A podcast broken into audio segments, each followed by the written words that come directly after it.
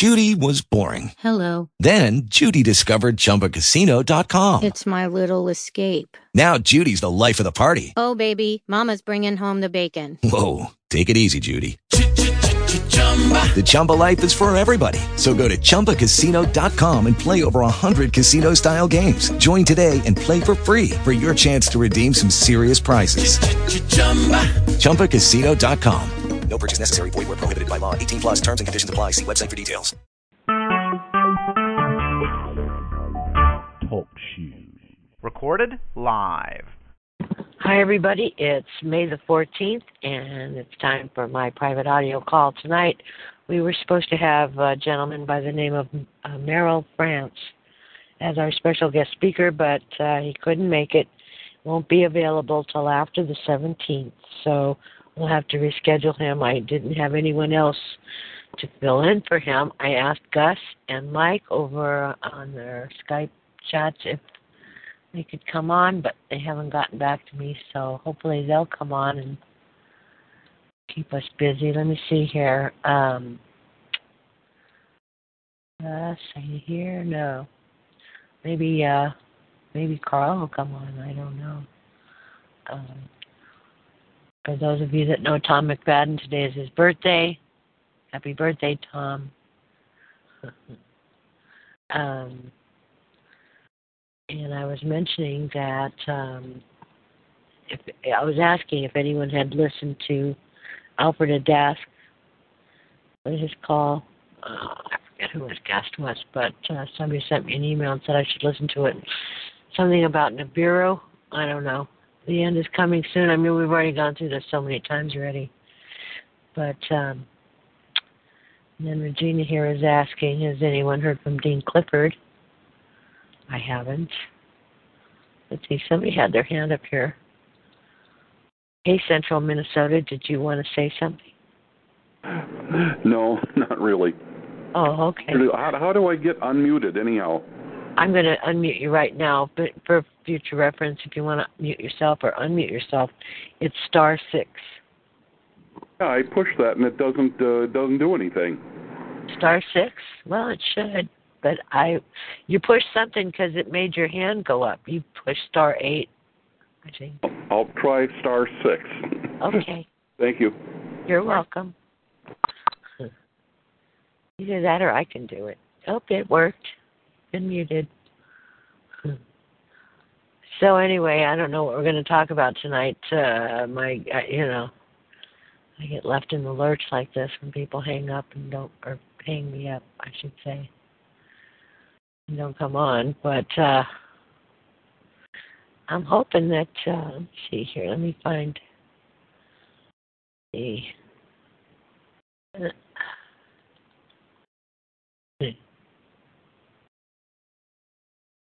Jay Youngst says he knows some. Let me say, come on my call. Come on the call. Tell us about your court experience.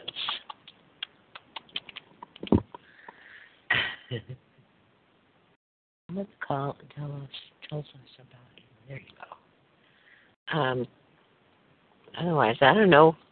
What should we talk about? I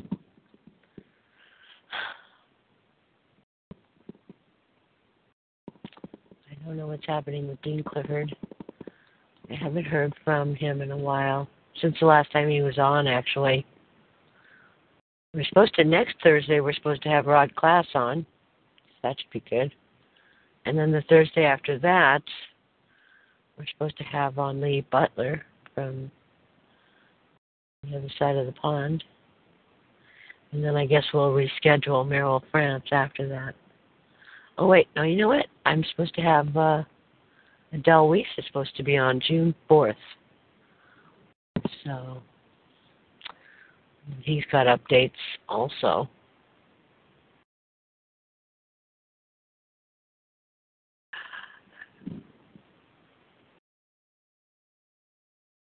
Rained here in California today.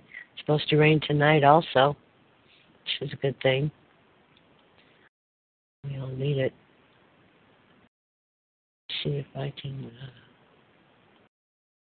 Uh, oh, here, let me let me send the link to Jay Youngst here wants to come on our call, so that'd be good. He went to court today, I think. So let's see here. Copy link location. And there. You know. Youngst. Hmm.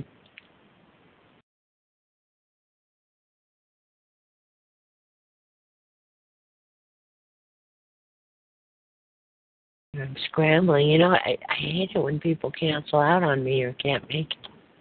But I know it's, you know, it happens, so.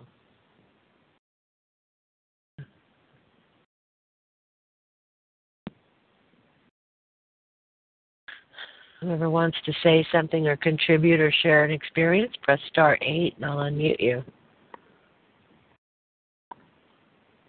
Have a chit chat. Okay, Delaware, you've been unmuted.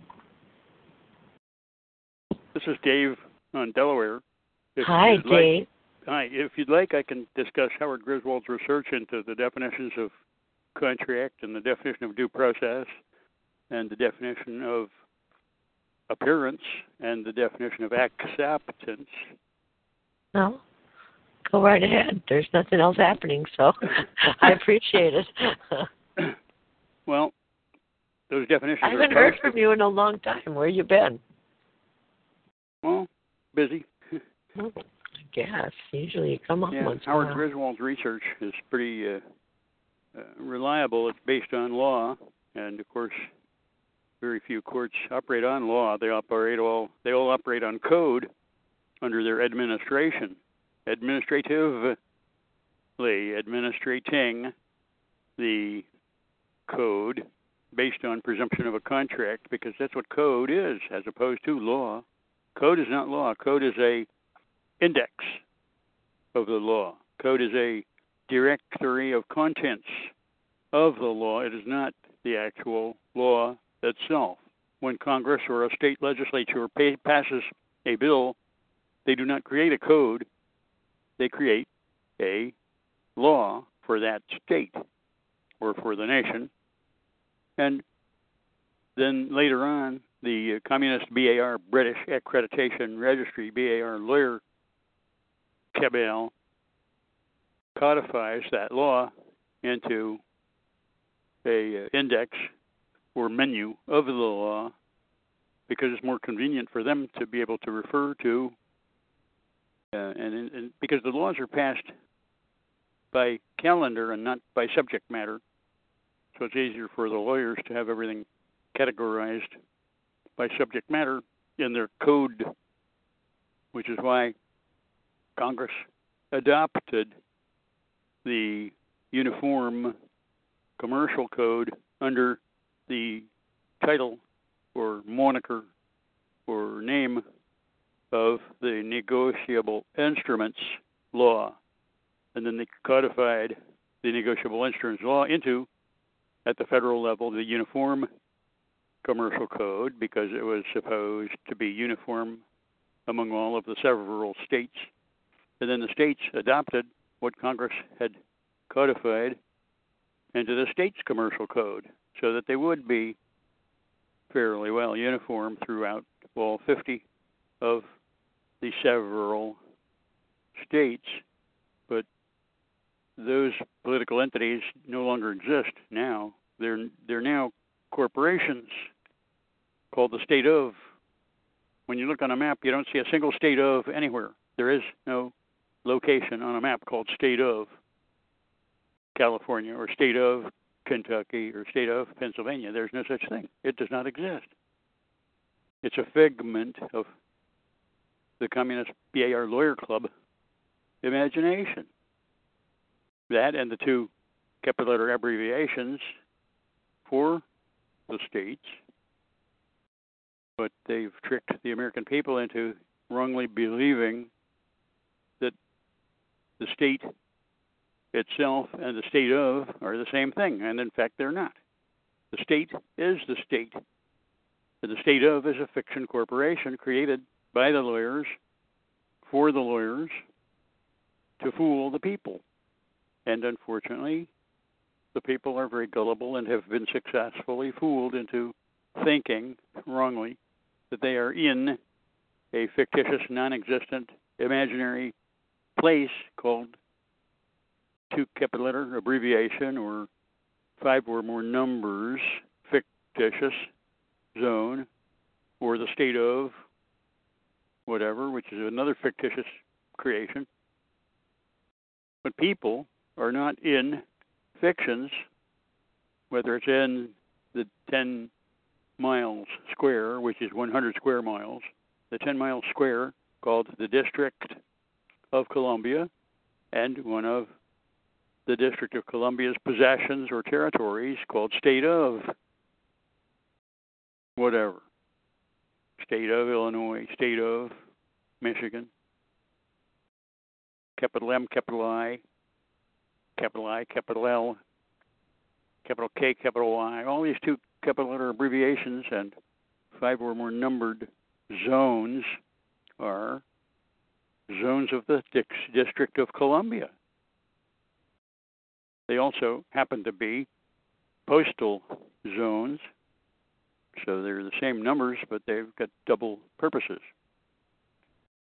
Anyway, the definitions of contract and due process and appearance, which according to Corpus Juris second edition, which in Latin is called secundum, secundum, however you want to pronounce it, tomato, tomato, potato, potato. It's still Corpus Juris, abbreviated CJS.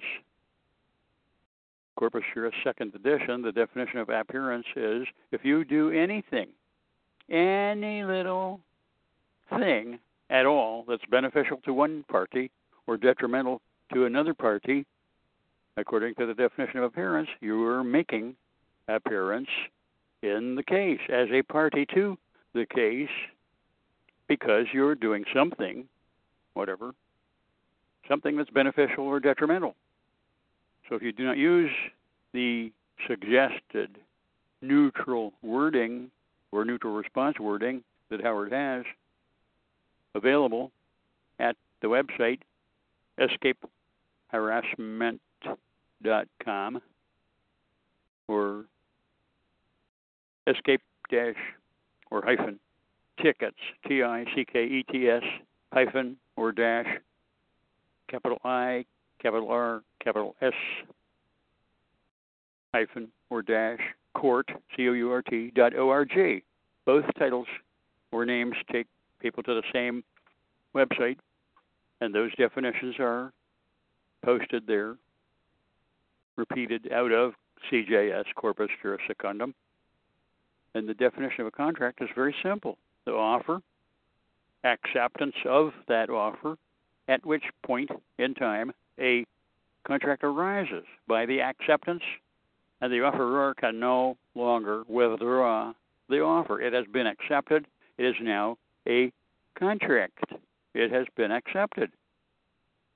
And all parties are bound thereby, and the bargain or agreement or contract is sealed by the passage of and conveyance of con- consideration of value. Not a mere promise, but actual consideration of value, which is why in the Constitution it says the courts can only hear cases above a $20 value. Of course, they're referring to the original dollar value of a United States dollar. Well, there have not been one of them since 1933 when the private corporation, the private for profit corporation, called the Federal Reserve, and the private for profit corporation, International Monetary Fund, and the International for profit corporation, World Bank, got the laws passed. They bribed and paid the politicians to see that it got passed. of course, when you can print all the money you need out of thin air, they have unlimited funds with which to bribe the jerkwater politicians. Anyway, they got the Federal Reserve Act passed, actually in 1913. The point is that law has been decided. It's called stare decisis, previously decided is unconstitutional for Congress to have passed that, except they didn't have the Federal Reserve Corporation or the Federal Reserve Act as the subject of the law case. The law cases that the decision was made are called U.S. Representative Mike Synar, S Y N A R, Mike Synar versus Synar. And the second case, or follow up case, is called Synar versus Bowsher, B O W S H E R, who at that point in history was the chief or the head of the GAO, Government Accounting Office. Well, they've changed the name, but it's still the GAO, Government Accountability Ability. And maybe they're able to do it, and maybe they're able to not. But it's the ability now office.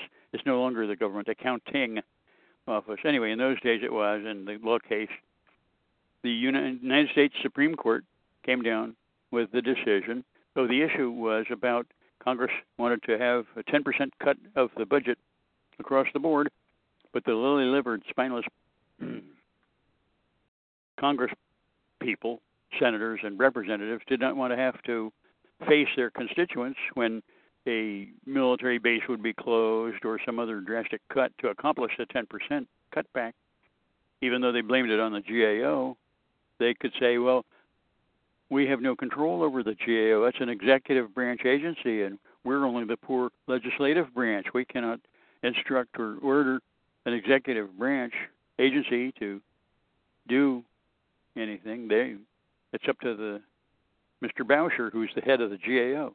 Well, Mike Synar did not think that was constitutional because, according to the authorizing and enabling legislation, which allows them to have a government exist in the first place, when we, the people, allowed them to create a constitutional republic, not a democracy, not a communist dictatorship called a democracy, but a republic.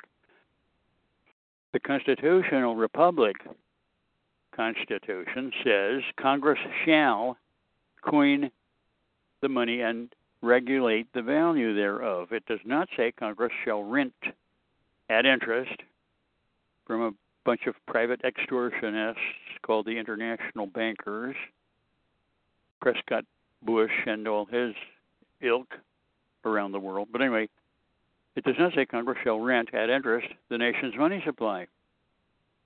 So anyway, the United States Supreme Court said in those cases, Synar versus Synar, and Synar versus Bowsher of the GAO that the bill, which Congress had at that point in history attempted to convey to from Congress to the GAO to cut the budget by 10% across the board, that Congress, being a legislative branch body, does not have authority to delegate to an executive branch body, such as the Government Accounting Office, a constitutionally mandated responsibility or obligation.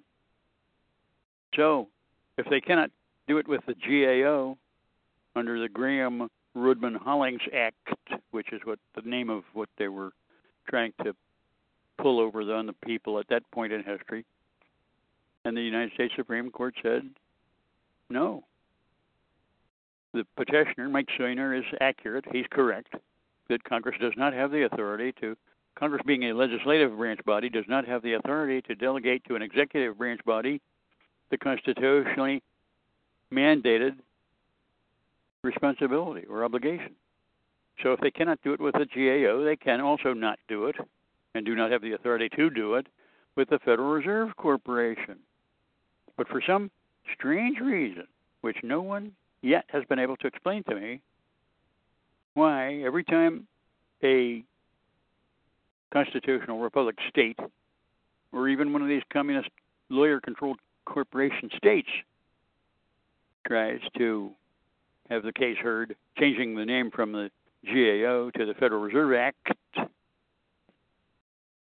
For some reason, the state's attorney general that's supposed to be pursuing the case or prosecuting the case on behalf of the state, they suddenly wake up dead in the morning, or they do not get reelected, or for some reason it does not get pursued. Of course, when they can print all the money or what passes for money, worthless, irredeemable, non interest bearing private IOU notes from, uh, let's see, who's the latest? Oh, Janet Yellen.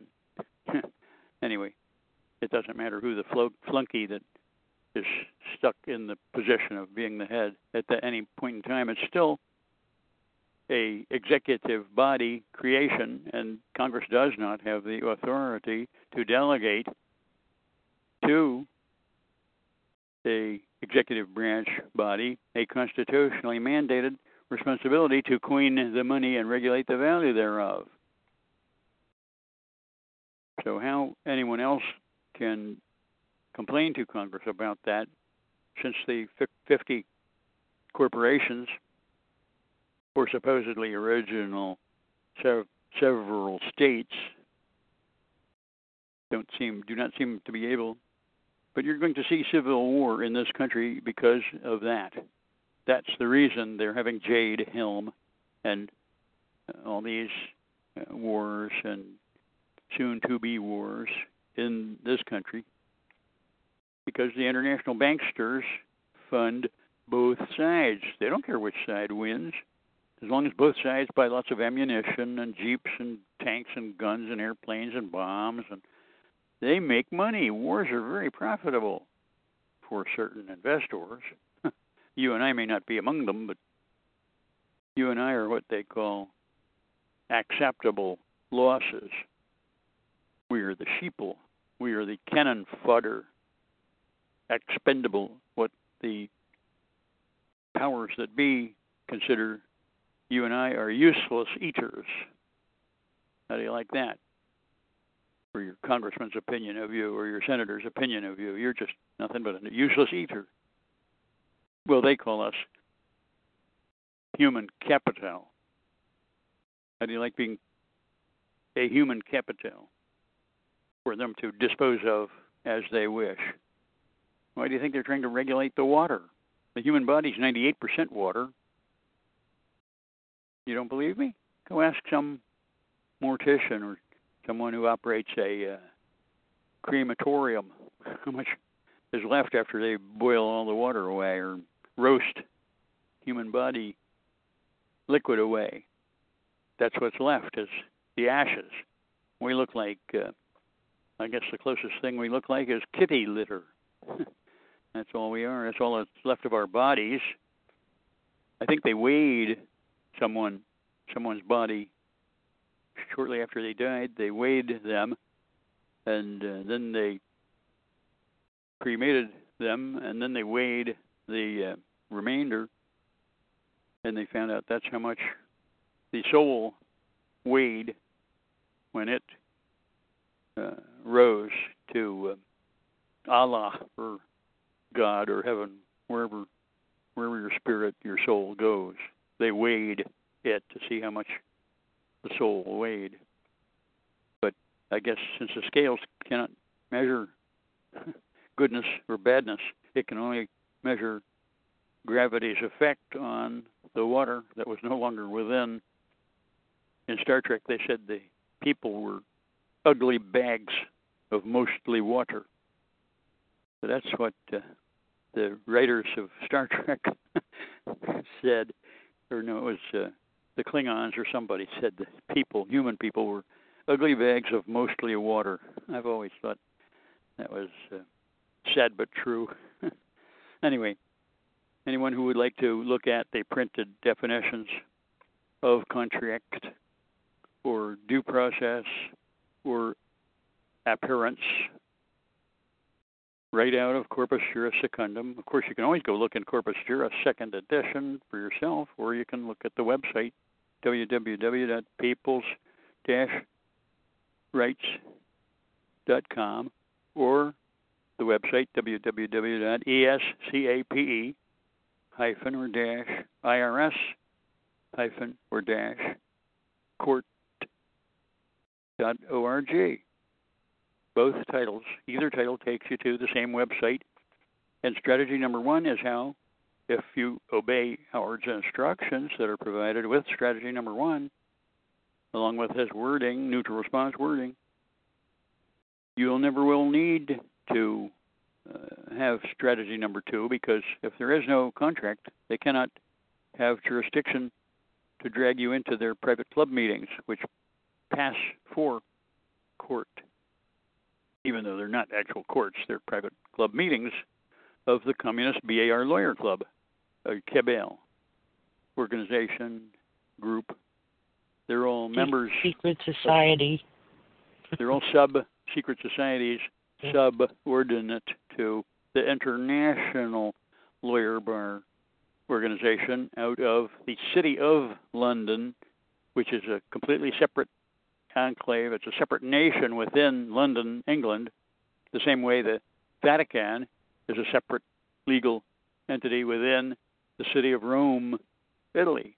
But it's a separate legal entity, just like the District of Columbia, the 10 miles square, is a separate legal entity from each of the several states, the 50 several states. The District of Columbia is a foreign corporation.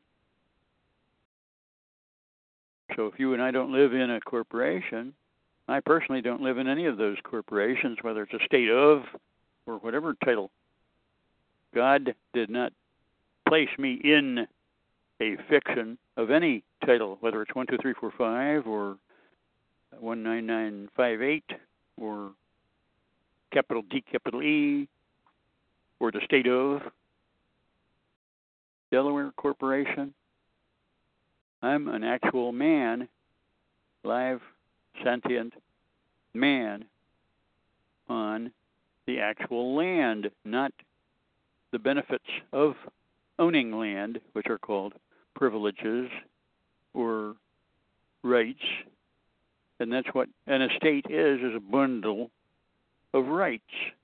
So by owning land, you are supposedly in charge of your uh, ownership rights of building on your land or burning your private property land or drinking the water from your private property land. It's God's water. It does not belong to the 300 elders of Zion. But they want to tell you they own all of the water. And they're creating drought in California, for instance, so that they can rent or sell water and water rights to the farmers and to the people in California, soon to be in your neighborhood. Water is the new oil. And the Arab countries that have been living quite prosperously, selling oil to uh, the petro consuming nations, they're very concerned about this shift, not only in the dollar as a world currency, but oil, which backs the United States dollar, is no longer being considered the basic world trading currency. They're shifting to, well, they haven't come out with the official title yet. And George Bush is very, uh, senior, is very concerned because they don't control the new money. It's not a interest-bearing note or paper that will be the water based or food based new world currency, it most likely will be the Chinese, however that's pronounced, yuan. But I'm not a uh, predictor, so I can't tell you what they're going to call it. Or, but we're living in uh, what's the ancient Chinese curse? May you live in interesting times. well, unfortunately, it's going to be very interesting. It may not be a positive interesting, and we may not live through it, a lot of us, because look what happened in 1929 when only the stock market crashed. It was not at that point in history. It was only the stock market. It was not the entire money supply of the United United States Corporation. But this time, it's not going to be just the stock market. It's going to be the entire world money and balance trading um, commerce worldwide. The point is, it's not going to be based on oil. It's going to be based on food or water or both. And the best thing for the people, not just American people, but the whole world, natural human people, the best thing would be to have a non interest bearing money, whether it's called the yuan or the dollar or the whatever. We won't know what it's called, but eventually we'll find out because you'll go to the store and they will not take your United States federal or dollars, your Federal Reserve Corporation IOU notes. You'll throw your Krugerrands in the street because they will not buy you anything at the local Piggly Wiggly market or whatever name your local supermarket. I don't know what they will take instead. Nobody has any gold or silver coins to exchange. I tried to get the Food Lion across the street from where I live to take a federal post office, United States Postal Service money order that was blank, deliberately not filled in. And I told him, well, here, I'll print the name Food Lion, and then you can deposit it just like these people's private checks that you take. And of course, I was arguing with the mere clerk at the customer service window, and she did not want, you know, I was holding up the line. so uh, we didn't get into a political discussion. She didn't want to take a postal money order? Well, she claimed that the company, the BAR, the communist lawyer controlled corporation, Food Lion, cannot uh, handle, does not know how to process a postal, you know, blank postal money or United States oh. Postal Service. But that's her personal uh, unawareness or uneducation or, or personal ignorance. And I didn't want to hold up the line any more than I I already had because I shop there. I didn't want to have the whole staff lynch me when I come back for a loaf of bread in a day or two. So I just let it go. But uh, when things get tough enough, they will probably uh, change their minds, their corporate minds.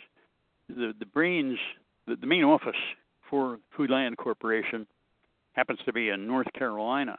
So, and I'm not in North Carolina. I'm not in any of those fictions. I'm on. I'm above, on top of actual land. But it's called Delaware. It's not called the state of.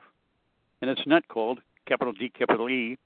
And it's not called 12345 or 99. Uh, 19958. I forgot the zip code for the post office building downtown Lewes, 19958. That's the only building that must, by law, use the zip code not the box that's out on the post out by the side of the road.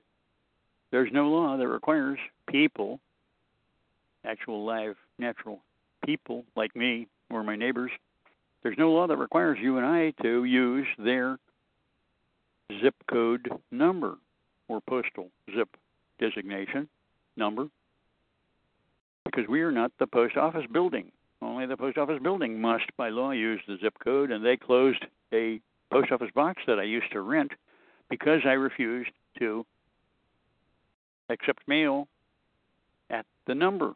And they said, well, if you're not going to accept mail at the zip code number in this post office, we're going to close your post office box.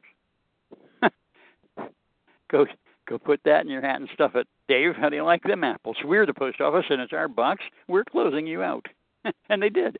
So we sued them. And set up a, uh, a hearing in their administrative uh, office over in D.C., which is from here is about two hours drive. But um, as typical switcheroo, they changed the date. But of course, we had to leave early in the morning in order to get over there in time for the hearing, so we did not get the notice that they were changing the date of the hearing or the time or whatever. We didn't get the notice. We got over to D.C. and arrived at the front door, and they said, "Oh, there's no hearing today. Didn't you get our notice that we sent?" And we said, "No. We had to leave at, uh, you know, six thirty or seven in the morning to get over here by nine, eight thirty or nine. What with traffic and anyway, point is we uh, no longer have a post office box in the post office or out of the post office down at Staples or Office Depot or any of these other um, office supply places that uh, or printing places that rent private PMB private mailboxes, which do not force you to have a zip code because they're not the United States Postal Service Corporation, so they don't have any way of forcing people. The only people who must, by law, use the zip code are people who are wanting to enjoy a discount on their postage. Well, they don't give me any discount on my postage, so the heck with them. I'm not going to use their number. When they want to give me a discount, then if I want the discount, I'll have to use their zip code in order to enjoy the discount or the cheaper rate.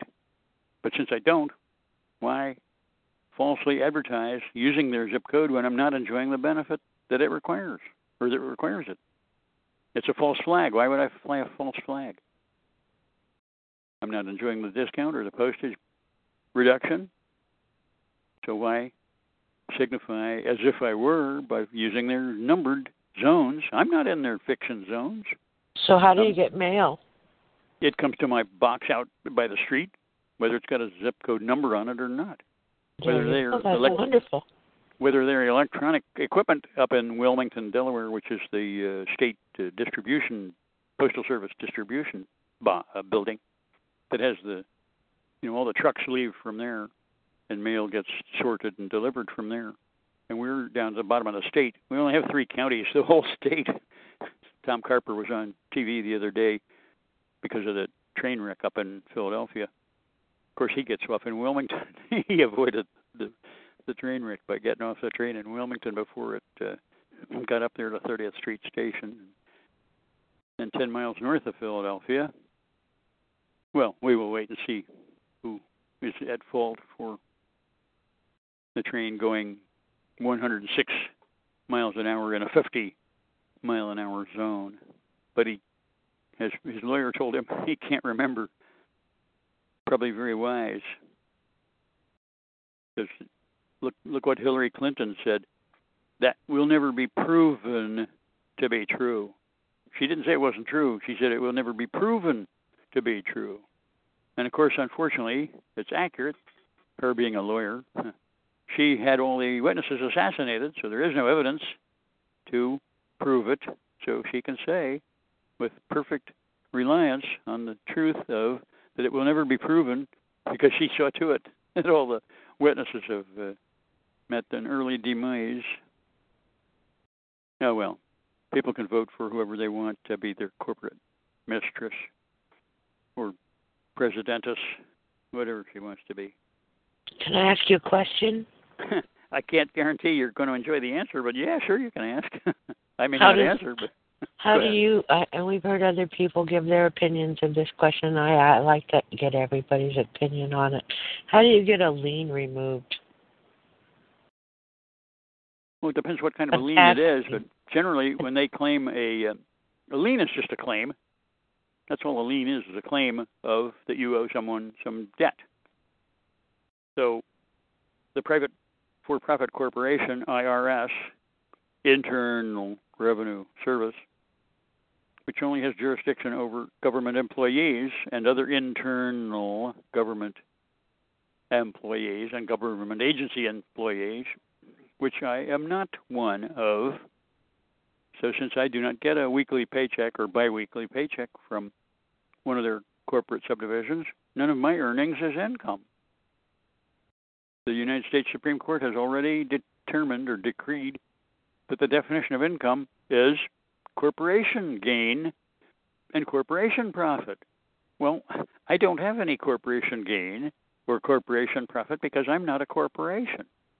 They just presume everybody is an all capital letter name dummy with a government ID number, which they don't call government ID. They call it socialist slave, uh, pardon me, social security number. But it's still only issued by Congress to creations, all capital letter name fictitious creations of Congress, which is persons. Well, I'm not a person. I'm a creation of God. I'm a people. I happen to be a boy people, and my mother was a girl people, and my dad was a boy people, but we were live, natural people, not corporate fiction, all capital So- letter name number holding persons. So how do you get a, a lien removed? Well, I don't remove them, I just discharge them. How do you do that? Well, first you get a security agreement indemnity bond financing statement from the Howard Griswold Research Group. And anyone who wants to get one, send us 10 bucks to cover the photocopy costs of the 48 page data, DATA data data package with questionnaire blanks. And then we can mail you the 48 pages of educational information and questionnaire blanks. You fill them in and mail it back to Howard at his Gemini address, Gemini Investments address, and he creates for the people who send him the completed questionnaire blanks, he creates the security agreement, indemnity bond, financing statement, three part document based upon the answers that people provide to him in the questionnaire blanks. And once you uh, record that document, which Howard's instructions tell people to do, to go to record at the state Secretary of State, UCC, Uniform Commercial Code office, not anywhere else. Unless if you have a deed of land in your county recorder of deeds, I think has instructions instruct people to also record it at the county where your land deed is recorded, both places. Some states only have one place. Other states have both two places, the county and the state's Secretary of State UCC office. Anyway, whichever place or both places where you get it, in fact, recorded or registered, Howard insists that you photocopy the front page only because that's where they stamp all those numbers on. And Howard needs those numbers in his file for people so that when they ask him for subsequent documents, he will have the numbers because people lose those numbers. Experience has proven. So Howard has uh, said it, it's part of the instructions. If you do not follow his instructions, he cannot create some any follow-up subsequent documents later on.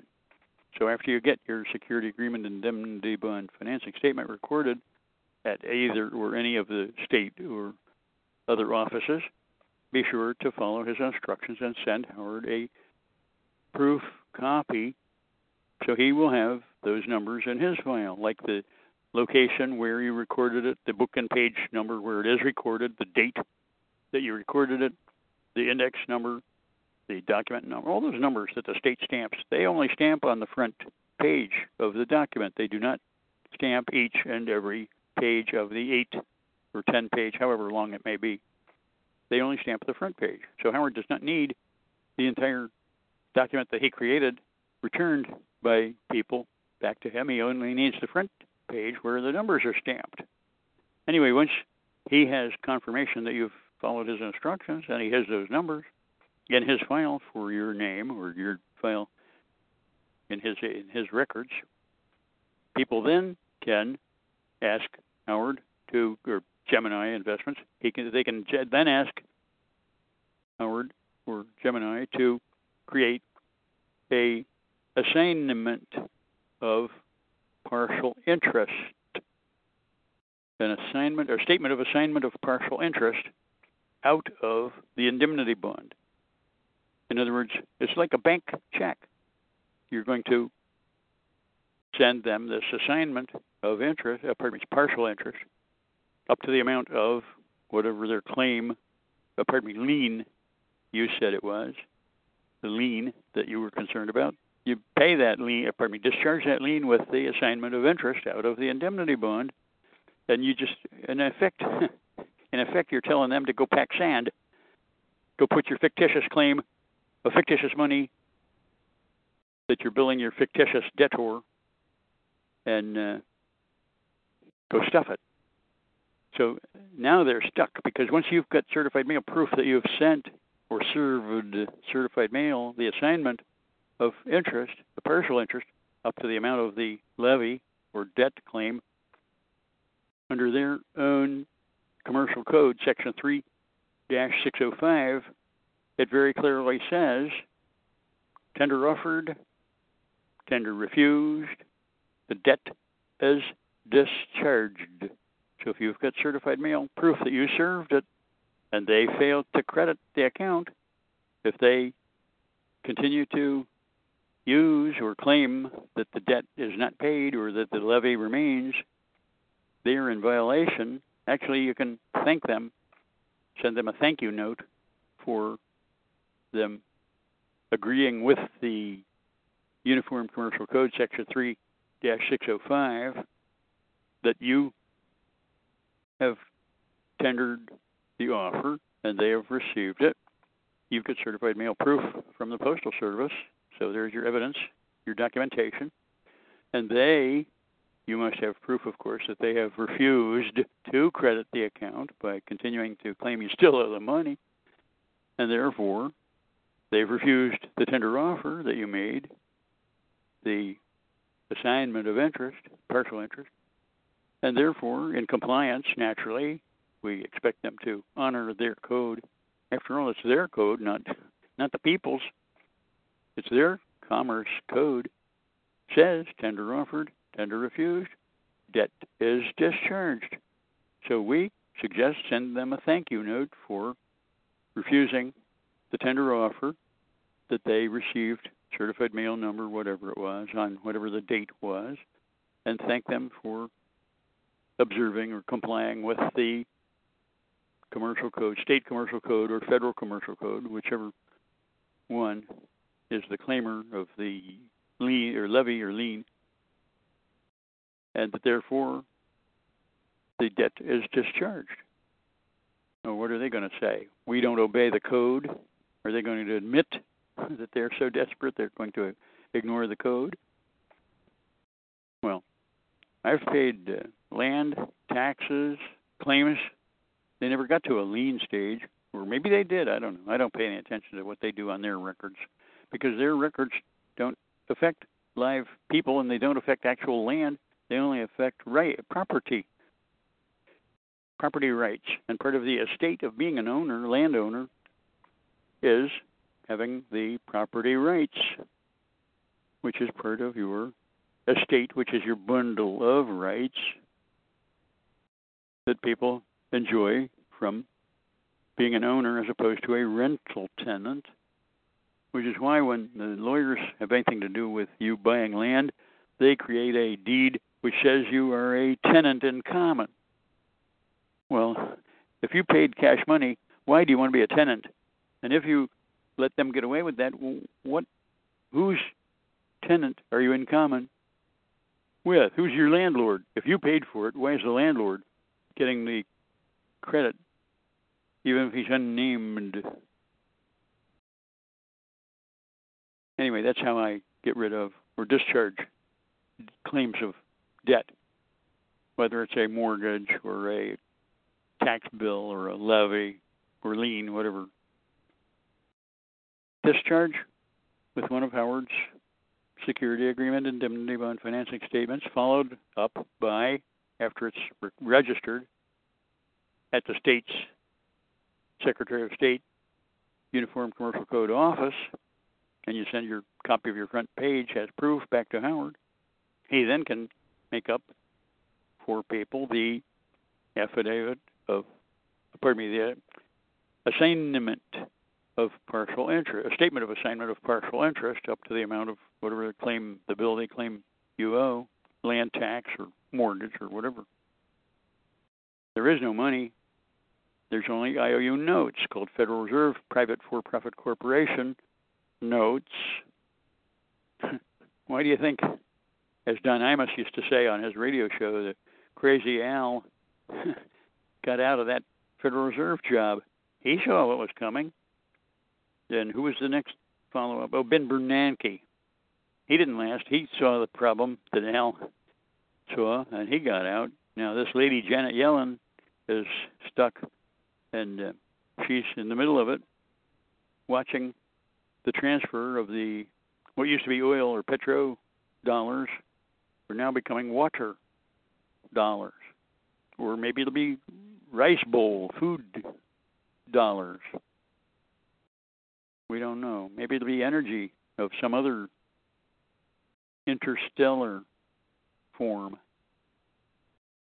I'm not God, and I don't get spoken to, so I can't tell you. I cannot speak for her, uh, whichever gender you think God may be. Anyway, so anyone who wants to read the actual definitions out of corpus juris secundum can even go to the law library or the internet and look up the definition out of the corpus juris second edition, secundum, and look up the definitions of appearance, and it'll show you that the definition of appearance is if you do anything that's beneficial or anything that's detrimental to anybody, you're making appearance in the case as a party to the case which is why you must use Howard's neutral response wording that's provided in the strategy number one.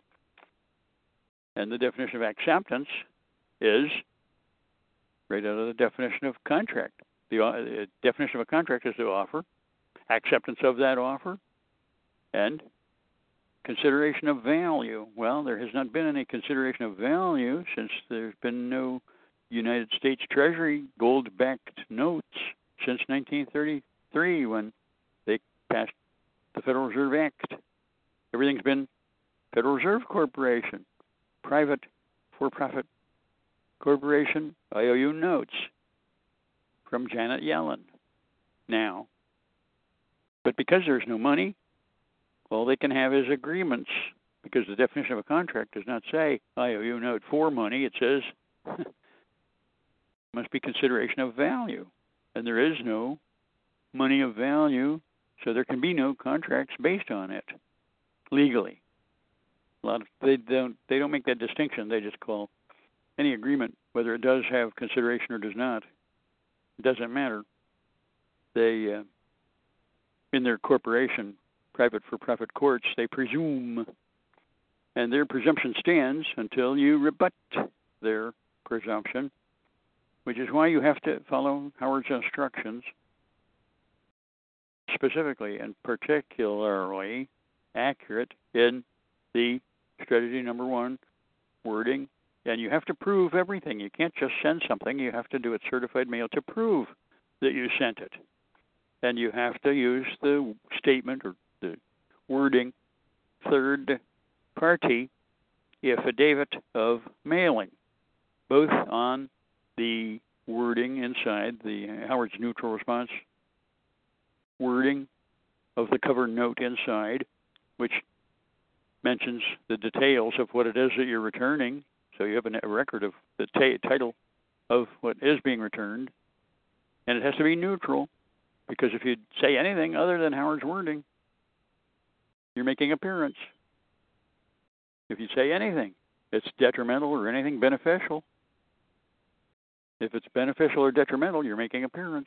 You've got to use neutral. And Howard's got the wording there for the neutrality, but you have to send it certified mail to prove that you sent it back to return the documents to the sender or issuing officer. Now, these court clerks are not uh, clairvoyant. They don't know that you've activated Howard's strategy number one. So you have to be sure to send a copy of what you've returned to the issuing officer. You have to send a copy of everything. You have to keep a copy for yourself, of course, but you have to send a copy to the court clerk, and you have to send that to the court clerk, neutral and anonymous. Otherwise, you're making appearance. You know, let me stop you there, and you can pick it back up. I just want to let you know that I've been knocked off twice now, and it takes me a long time to get back on. Skype keeps kicking me off. So if you hear long periods of silence on my end, just know I'm just trying to get back on the call. Secondly, uh, the people in the chat would like to know how to contact you. Um, you know, I have a link to your Freedom School on my guest No, speakers page, but it leads to a health That, page. that's not us. That's That's not different you? Group. No, we're the Escape. www.escape harassment. E S C A P E H A R A S S M E N T. Escape harassment. dot com H A R A S S M E N T dot com. dot Or- com. Uh, Escapeharassment dot com. And the other title for the same website is www.escape, E S C A P E dash tickets, T I C K E T S dash capital I, capital R, capital S dash court, C O U R T dot O R G. And just go to either title. They both take you to the same website. Study those definitions that are posted at the website so you'll understand what it is you've been falling for and being tricked into all these years. Being tricked into the appearance trap and being tricked into the acceptance trap and the subsequent resulting contract. And we've been forced to either pay or go to jail by our own unwitting, tricked into, which is fraud. But it's all by our agreement and consent contract because we didn't, we never knew, they never taught us in their government controlled schools the definition of a contract. Like people get married and they think they do it for love and affection. What they don't do not realize is that marriage is a business contract. Isn't that an upsetting thought? That's why you can't just get divorced. You have to have the court agree that the contract is terminated or neutralized, or what's the other word they say? Contract is uh, like melted down. What's the word for contracts that are dissolved? That's what they say. But they're not dissolved until some communist BAR lawyer judge says or agrees with you that it's dissolved. What they don't want to, you to know or to tell them is that you and the wife, or maybe wants to be ex wife, have agreed to mutually terminate their uh, mutual agreement between the two of them. And unless the state can show some loss or damage, it has no claim of interest or alimony or palimony or any other claim of money or right to adjudicate whether you can agree between you two to no longer live together as man and wife or other significant other of any genders these days. But they don't want anybody to be able to do anything unless some lawyer says or some lawyer judge says so or agrees with you and pays money. They only want they only want the money. They don't really care about the what the claim is or what the issue is. They just want the people to not think and pay money. And they constantly trick people into falling for the appearance trap by opening their mouth and saying something beneficial or saying something detrimental or placing it in writing on a piece of paper, which is worse than saying.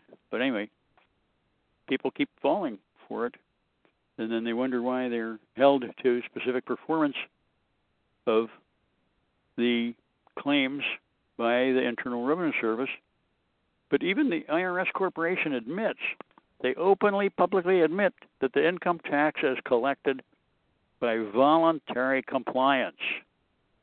That's basic contract law. That's what a contract is, is to offer the acceptance of that offer and consideration of value.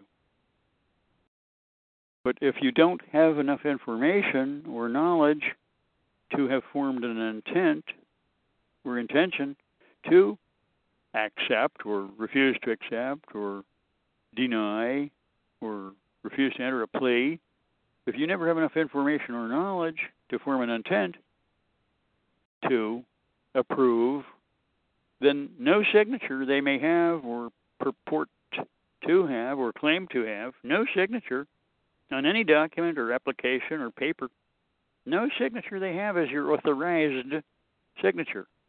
It is not your authorized signature. Nobody can get inside your brain or inside your mind and know more than you do about what your intentions were.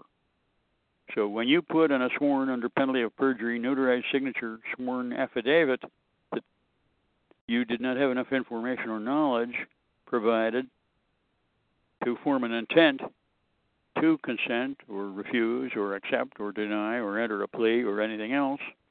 Therefore, any document that the government agency may have or believe or think they have, if it's not your authorized signature, it must be an unauthorized signature. And the definition of an unauthorized signature is a forgery. You cannot be held to a document or paper bearing a forged signature. So if you do not have the understanding and knowledge and information, and it's their fault because they failed to provide it, therefore you did not have the ability or capability to form an intent to accept or refuse or deny, and therefore no contract or agreement to go to their fiction meetings called courts, which pass for courts these days. You are not the defendant. The defendant is a fiction. The defendant is an all capital letter. Live people cannot be an all capital letter, imaginary, non existent, fixed, fictitious, or fiction. But people don't study the true definitions of and meanings of words, and they let these communist BAR lawyers trick the people into stating or acknowledging by failing to rebut and deny that they are the defendant. Only a fiction can be a defendant. Only a person, like a creation of Congress, an all capital letter that has a government property ID number called a Social Security number. Congress does not issue those numbers to people Congress only issues and authorizes its agencies to issue numbers to Congress's creations. You know, Dave, um, I have someone on the call that went to court, and I want to hear what his experience was. And I'd love your insight also if you'd like to comment on it. Is that okay?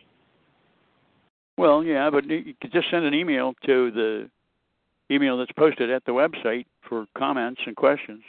Well, he's on the call. I told him to call in and tell us yeah. what his experience was. So I want to well, let we him. We try to teach people how to stay out of court, not. Well, yeah, but he already went, so.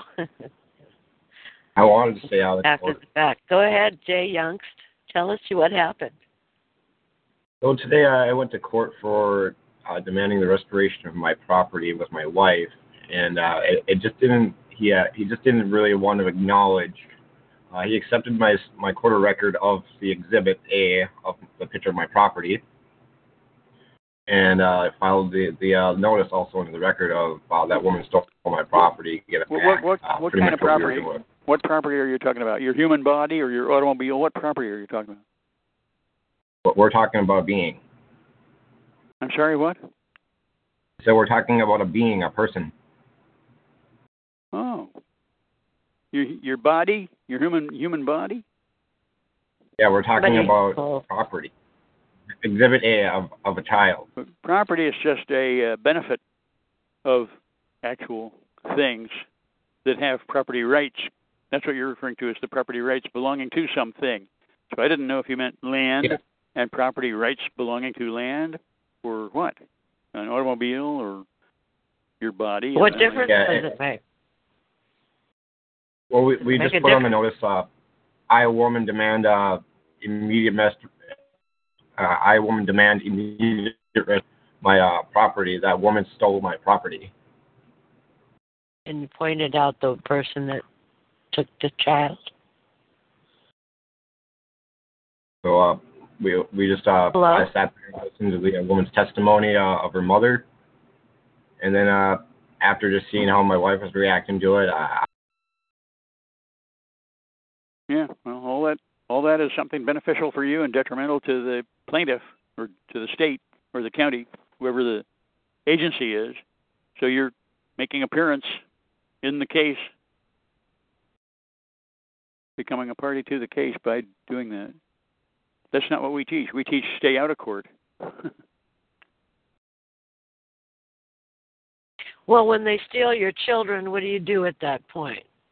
You know, when what what is it? Home Child Protective Services or whatever they are steal your children. What do you do? How do you stay out of court? I mean, uh um, you mentioned that Rod Class was going to be on next week. I believe you said. yeah, I hope so. I Yeah. hope so. he helped uh those two folks i can't remember their names now but uh he helped them to get their children back i think it was florida where they had uh james and uh what's her name anyway they were successful rod class's philosophies and strategies were successful for them They- in Did they have to go to court? well the children were being taken by the government agency so Right. yes they did dispose of the agency in court yes. Okay. rather than armed insurrection in the streets but yeah that's going to come sooner or later anyway so. Have you ever seen the movie red dawn? Where it was a mock invasion kind of like jade helm is a mock invasion of martial law. The problem is it's not going to be a mock it's going to be an actual and they make us think it's a mock invasion but it's going to be an actual well we shall see Yeah. Anyway, um Jay Youngst. So what what what happened in court? So I mean, do you have to go back now on another date or what are they doing?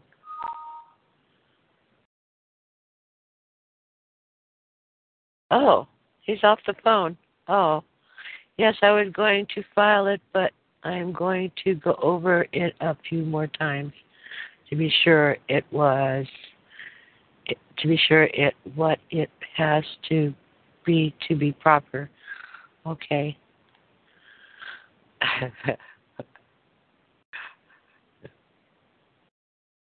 Do you have your own claim? Oh my goodness. You know, it's so tough when they take your kids. It's just so emotional. It's so you, you just want to kill people, you know. And I'm sure that's how you feel. You don't That's want to do they- that, but they Huh? view uh-huh. people they view people's children as their property and they have Yeah. property rights and they have an interest in your private property body and your private property children's body they presume and they get away with it because nobody challenges their presumptions and demands that they prove where they have paid the parents for their interest in the children so they commit a taking of the private property without just compensation, which is unconstitutional because the people don't say, fine, you want the little girl, my daughter? It'll cost you $150 million. Just send the money and then you can have the deed. And they can't prove they own the child or have an interest in the child because they do not have a receipt from God who created the child, the daughter or son or whatever. So they cannot prove they have an interest under contract law. But people don't understand the definitions. Anyway, to get back to if anybody has a question they want to email, just go to the website www.escapeharassment.com or escape-tickets-irs-court.org and they can send the email question and we will answer any question that is related to Howard Griswold's teaching and the law if we're able. If it's something we're not able to answer, we'll tell you we do, do not know anything about whatever that area of law people ask us some questions that are absolutely unbelievable. so, but we can we can only answer what we know. We cannot answer what we do not know to answer. But everything Howard Griswold teaches is based on law. And court decisions and transcripts and cases as proof.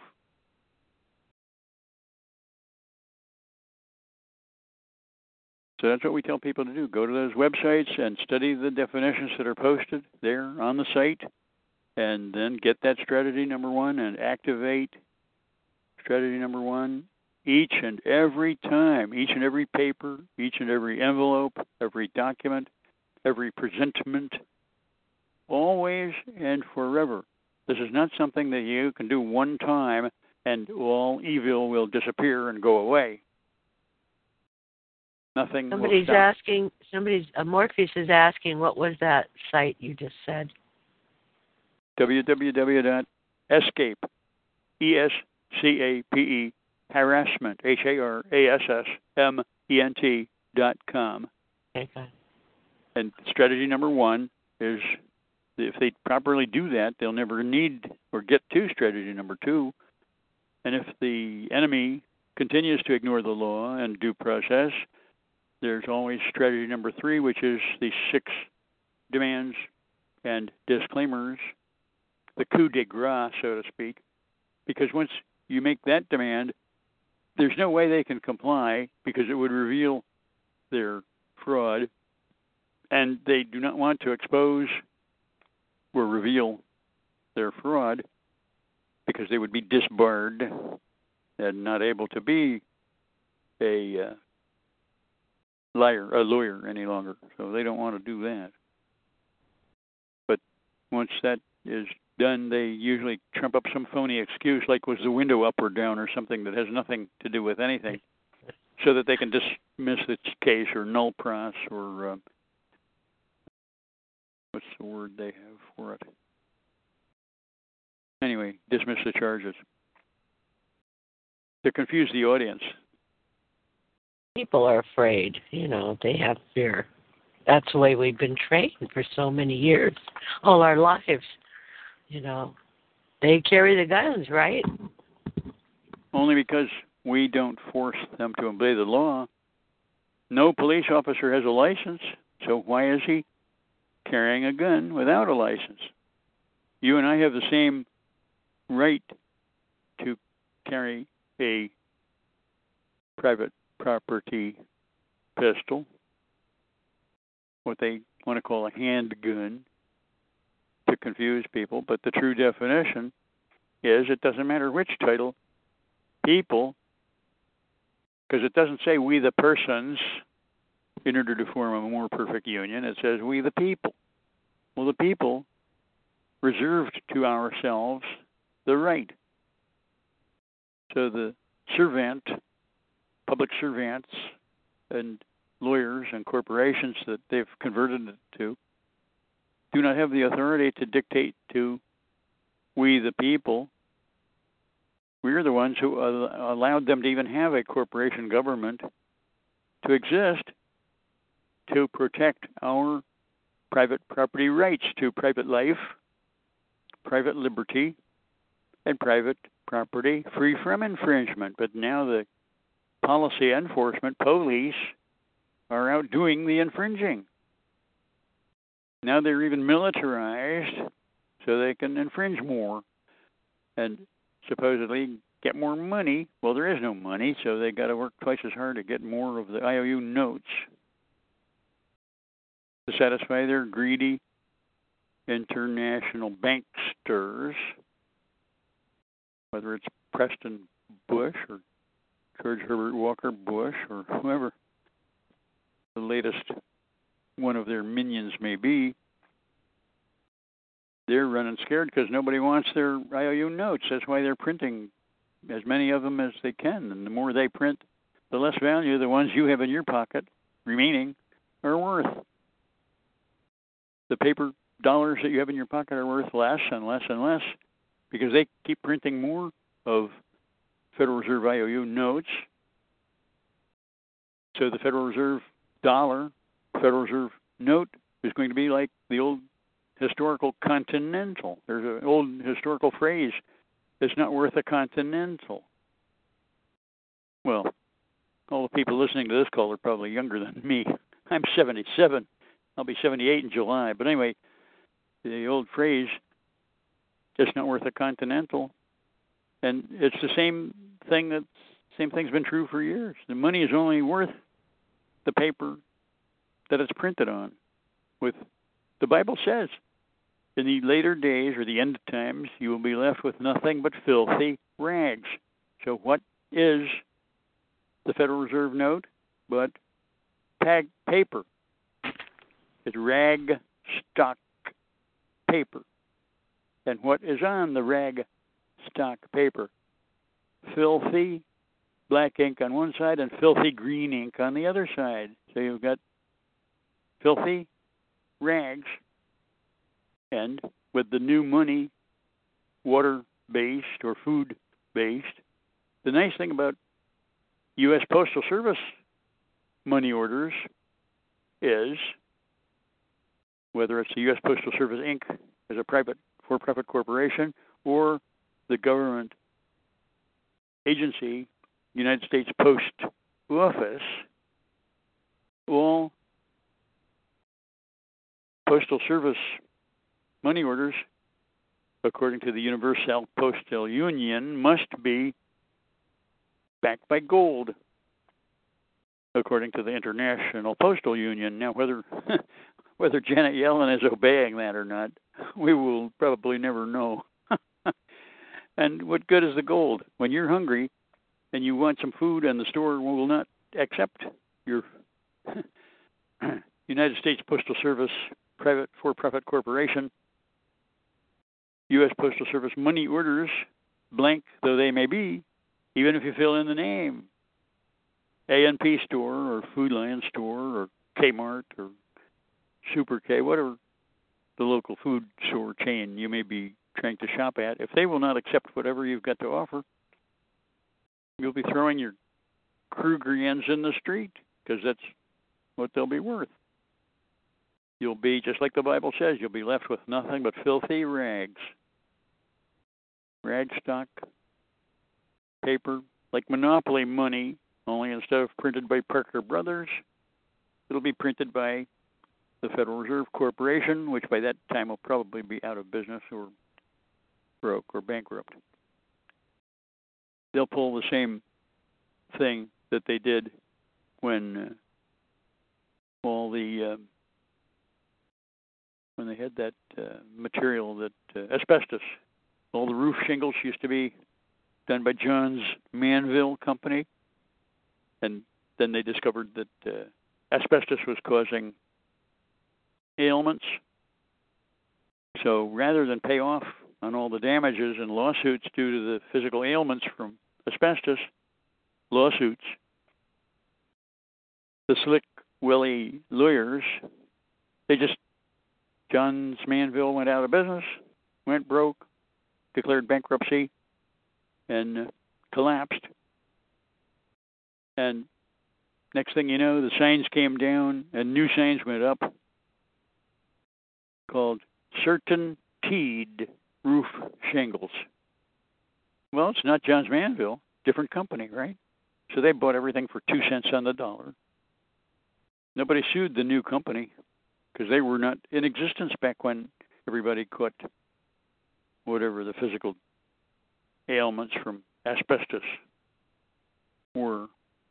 They just changed the name. What do you think is going to happen when the Social Security fund is empty? One of two things. Either you either nobody will get a social security check that month or you'll get a social security check but when you go to the bank to deposit it they'll tell you sorry it will not clear there are no funds in the clearinghouse. The Federal Reserve cannot, the government's broke, does not have enough money to cash the Social Security checks. So don't count. I feel sorry for all the people that are living on. They have no other money coming in anymore. They're living on that pittance or puny little whatever Social Security, and they will not even have that. How are they going to survive? Well, we'll be back to soup kitchens, I guess, and uh, alms, alms for the love of Allah. alms for the love of whoever, Pete's shake. Well, you know, we've got some people with their hand up, so I'm going to unmute them and see what they have to say. okay. Alan One at- Douglas. I'm one at a sorry. time. Yeah. Alan Douglas, you've been unmuted. Howdy. Hi. Hi. Um, what's the gentleman's name? Dave. Me, I'm Dave on Delaware, also known Hi, as Dave. the No No Tax Man at DMV. That stands for Delaware, Maryland, and Virginia. DMV dot com, not the Department of Motor Vehicles. The That's your initials are email address? That's the email that's on the website.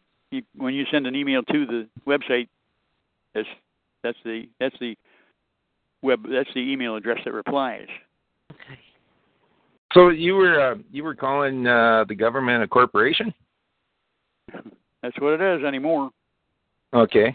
Um, Rod Rod Class has five, I think, or six different courts, six different decisions, where the judges, six different judges on six different occasions, have all admitted that the state of North Carolina is a separate legal entity, and the North Carolina State Police is a separate legal entity, and that all these government agencies are private separate legal entities. They are not, as they appear, government. They are not government agencies. They're private for-profit corporations, and you can prove that by going to Dun and Bradstreet, D-U-N-N, and Brad Street, and look up the name of the court or the name of the agency, and they're all listed there. They're all businesses. You oh know, yeah, like Um, to uh, say the I- uh, country right. Australia. If you punch in Australia, you'll find out it's a corporation incorporated in the United States. yes. Uh, so is Canada. Is that weird? Canada's a corporation on the SEC. Oh yeah, for sure. No, actually, it's not weird because uh, what what they did, like Canada, I don't believe has ever had a sovereign government, but what they did was they set up a corporation that operated on two folds. Um, one, uh, they hired this company to operate as as the government, and and gave them two mandates. So your first mandate is to protect the property of people, marine hospitals, and uh, take care of the money. And the second mandate is, well, you're a business, go make money. So I, I, I really don't see a difference between the Canadian government and the U.S. government because the sovereign U.S. government walked out in the 1800s and never and never reconvened, and you guys have been running what we call a de facto government since. Yeah, So- the Congress the Congress passed in this country it passed the negotiable insurance law and then they codified it into the federal uniform commercial code. But in Canada they have a different name for pretty much the same code. It's called the PPSA, the Private Property Security Act. Right. It's just a corporation code. But it's so For- similar. for the corporate might- entities. It's two different corporations with the same bylaws. they just changed the name. Well, Well- it's it's just the difference between Pepsi and Coca Cola is all I see. Yeah, one is John's Manville, and they went out of business, and now you get Certain Teed across the street, and they're making the same product. Absolutely, and I bet you, I bet you, the United States corporation and the Ca- Canadian corporation, I bet you they're owned by the same parent company, probably the inner city of London, I would guess, Yeah, which is a which is a corporate sovereign state in itself, as far as I understand. the big three are the 10 miles square district of Columbia is one Right. of them. The city, of, city of London, which is inside the town of London in the nation And of the England, Vatican. and the Vatican, which is in Yeah. the town of Rome, Italy. Those three, Right.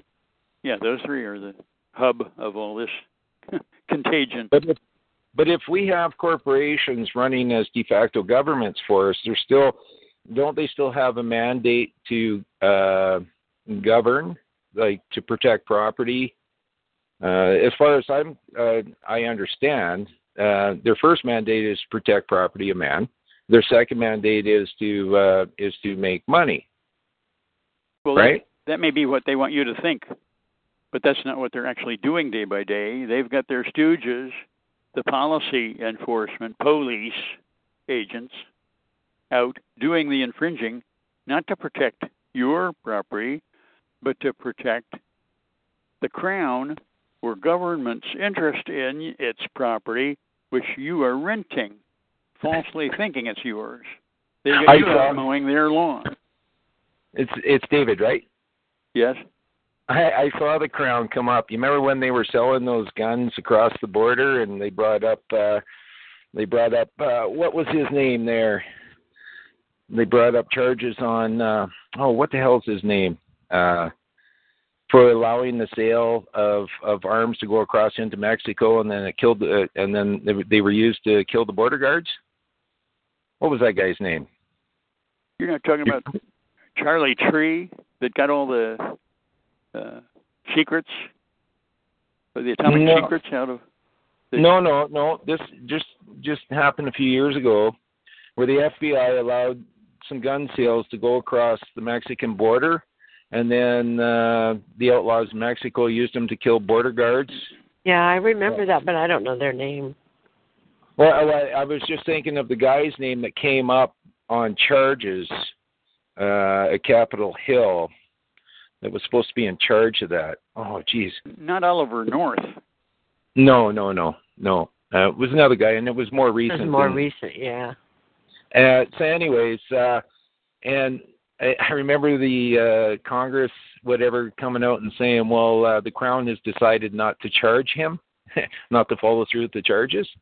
And I thought that was funny because I've I've told my friends that you know basically the Crown runs, the Crown is the inner city of London, and they basically, you know, our our countries are are are just sub corporations of the inner city of London. And I had a good laugh over it, not not over the deaths, but over how they came out and said, "Well, the Crown has decided not to not to follow through with the charges at this time."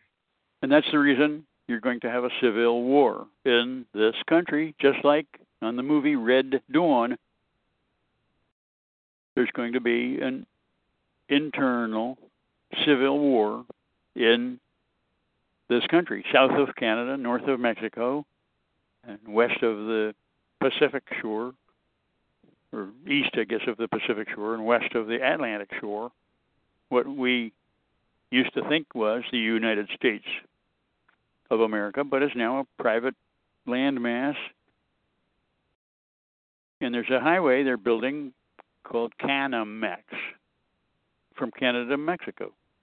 Yeah, I thought across. that uh, I thought the new money was called the Amero. That's one of the names, and one of the we don't know which, whether it's going to be a for interest or without interest. We don't know if it's going to be based on petro petro dollars or whether it's going to be aqua water dollars or food dollars. But if it's interest bearing, we don't want anything to do with it. I think. Okay, David, I was talking to you about this just to lead up to one big question. If we have corporations that are running as de facto governments, We don't. We And our- have nothing to do with it. We are cannon fodder to those people. They control their corporation. It's not got anything to do with you and I. okay, Anyway. well, The corporation. Yeah. Okay, but well, you see, the corporation uh, they created persons, and they all gave man persons, right? We all No, we all persons are not man. Man is people, not persons. Persons are fictions. Yeah, people that's what are I mean. actual. What I was trying to get at was the corporation made persons on our behalf when they started uh, when they started uh, borrowing uh, money on man's on the people's uh, basically worth of their lifetime back in the 30s. Do you agree with that? Back when Well- they changed it from from from uh, back in our own notes to to the Federal Reserve system in 33 or whatever. Well, that's when uh, Hillary Clinton gave away all of the deeds to the land that is recorded. So if your deed is recorded in the public records, the public it's now no longer your land. It's the county's trust estate property. It's not yours. And Hillary Clinton gave away her interest in your recorded deed land property to guarantee their debt. Okay. There was an article uh, in the there was an article in the in the Americans Bulletin about that. It's part of our information package from the old mail order days. Postal Service Right. mail order. I apologize, David, if I'm not trying to get if I haven't got my question out clear. I just put in like a 10-hour day here. But what what what I'm trying to get at is we have a corporation that runs as our governments. That's something that we all have in common in in in uh, all common law lands, right? Do you agree with Well, that? There's a corporation, but it's got nothing to do with you and I. It's not ours. We're subjects. Ask the police, are you a subject? And they'll tell you, yeah, they're trained that everybody is a subject because they presume, and the lawyers have told them and trained them that it's cheaper for them always shoot to kill because it's less money than if the subject survives and sues them for damage or maiming or losing an arm or a leg or some part of their body. Like if you run over them with a car, be sure to back up over them. Be sure they're dead. And if you somebody's breaking into your house and you shoot them and the body falls outside, you're going to be guilty. You've got to pull that body inside to prove that they were breaking into your house. Otherwise, it's more You expensive. David, It all comes do down to money. They don't care about the dead person. They But just you do want to pay the realize- money. You do realize that the word "you" is a plural word. It's a joiner word, right? Whatever. Like you does not explain a man or it does not explain a person, but you more describes a man and his title. So what I'm trying to get at is is the way I see it. Um, uh, these corporations, when they came into effect, they created persons, and they decided instead of having gold-backed money, that they would run, uh, they would print off money on basically a man's worth and his, the average man's worth in his lifetime. So they created the person. So they said, okay, David, you're born here, so we're going to print off a million bucks on you. Uh, and, and what we're going to do is we're going to give you a benefit uh, to operate within the corporation called a birth certificate or a valuable warehouse certificate. And so that you can either, if you wish to operate within this corporation, you can use your birth birth certificate and use it as a benefit. And if you don't, you can still operate as a man. And after listening to you talk, I was just wondering to myself, how can a man go after a corporation of fiction when the fiction doesn't really exist and the fiction can cease to exist immediately? Is it not the responsibility of a man to go after the man that runs the corporation, to hold the man liable for his actions through the corporation? rather you, than just you've been you've been studying with Karl Lentz, right? well I, I, I studied a few things human rights law under john Well, Talk and that's uh, trust law and Yeah, that's correct. And that's that- all. That's very ethereal and uh, You know, philosophical, and uh, so what? It's still going to come. They I- keep printing more of it, which makes your remaining whatever's in your pocket, what passes for money, is worth less and less and less. So when they go to find out how much it's going to cost to repair this damage in Philadelphia, where the train derailed going 106 miles an hour in a 50 mile an hour zone, my question is, get the money back from the banks when they had the bank bailout. They should never have paid those wealthy banksters. They're printing all the money they need. Why should we taxpayers have to pay the bank, banks bailout? Now they're going to have to bail out Amtrak to rebuild the tracks and the overhead wires and the cars and pay those people that got injured. well, I remember when they they ceased via rail in Western Canada back in the 80s, not too long after we went on to the Federal Reserve Bank number 13, and and then expanded government grants in Canada through Ontario and Quebec for Amtrak. So they took away the people's train so that they could expand the business down east. I remember that well, actually. I was pretty pissed off about that. Via rail used to be a lot of fun, but uh, but but all, all I'm saying is, as a man, and like you said, who like who is the taxpayer? Is that a man or is is that uh, one of the persons? It's the people who are enjoying benefits. That's the reason everyone is being charged or presumed to be charged a tax by the Internal Revenue Service because they're enjoying the benefit of the citizenship. They vote in the corporation, so they owe a tax because they're enjoying the franchise of voting as a registered voter or a um, when you go to the hospital, you are seen by the resident agent, and you're all these other benefits. So that's why you owe a tax because everybody they presume everybody's enjoying some benefit or privilege or license or title of nobility like citizen of, voter of, taxpayer of, member of, or some opportunity offered from government. They said that back in the International Shoe Corporation versus the state of Washington. Anyone who wants to look up that case can do so. Go to your Black's Law Dictionary, sixth edition, I think it is. Anyway, the the word or phrase minimum contact or minimal contact, and it'll tell you about the International Shoe Corporation versus State of Washington. And in that case, the United States Supreme Court, they're supposed to be neutral, right? They're supposed to be unbiased, unprejudiced. Anyway, they admitted the way they get their jurisdiction is by the presumption. Well, there goes your due process. There goes your unbiased court out the window. Presumption. anyway, the presumption well, is that everybody, you, me, Howard, Griswold, Angie, everybody is enjoying purposeful there's your intent, right? Purposeful availment of some benefit, privilege, license, title of nobility, or opportunity offered from government, they presume. And it stands as unrebutted because you and I do not deny and refute and rebut their presumptions with a sworn under penalty of perjury, sworn, uh, notarized signature ah. affidavit. That's what destroys their presumption. Because once so, you put a, a sworn under penalty of perjury, notarized signature affidavit, nobody else, those gutless weasels have enough coyones to put out a sworn under penalty of perjury, notarized signature affidavit to refute anything because only you, possibly God and you, only you and God can know what was in your brain or your mind or your skull and what your intent was.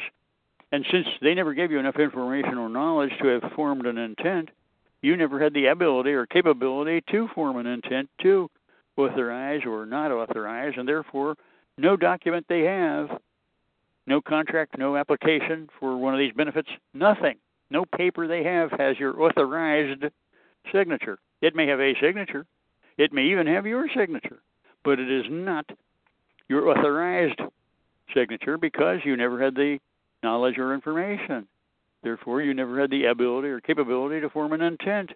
Therefore, it is not your authorized signature, and you can say in a sworn under penalty of perjury notarized signature affidavit that it is not your authorized signature, and there's no way they want to bring up the fact that if it is not your authorized signature, it must be an unauthorized signature. The definition in law of an unauthorized signature is a forgery. You cannot be held to a document bearing your forged or a forged signature.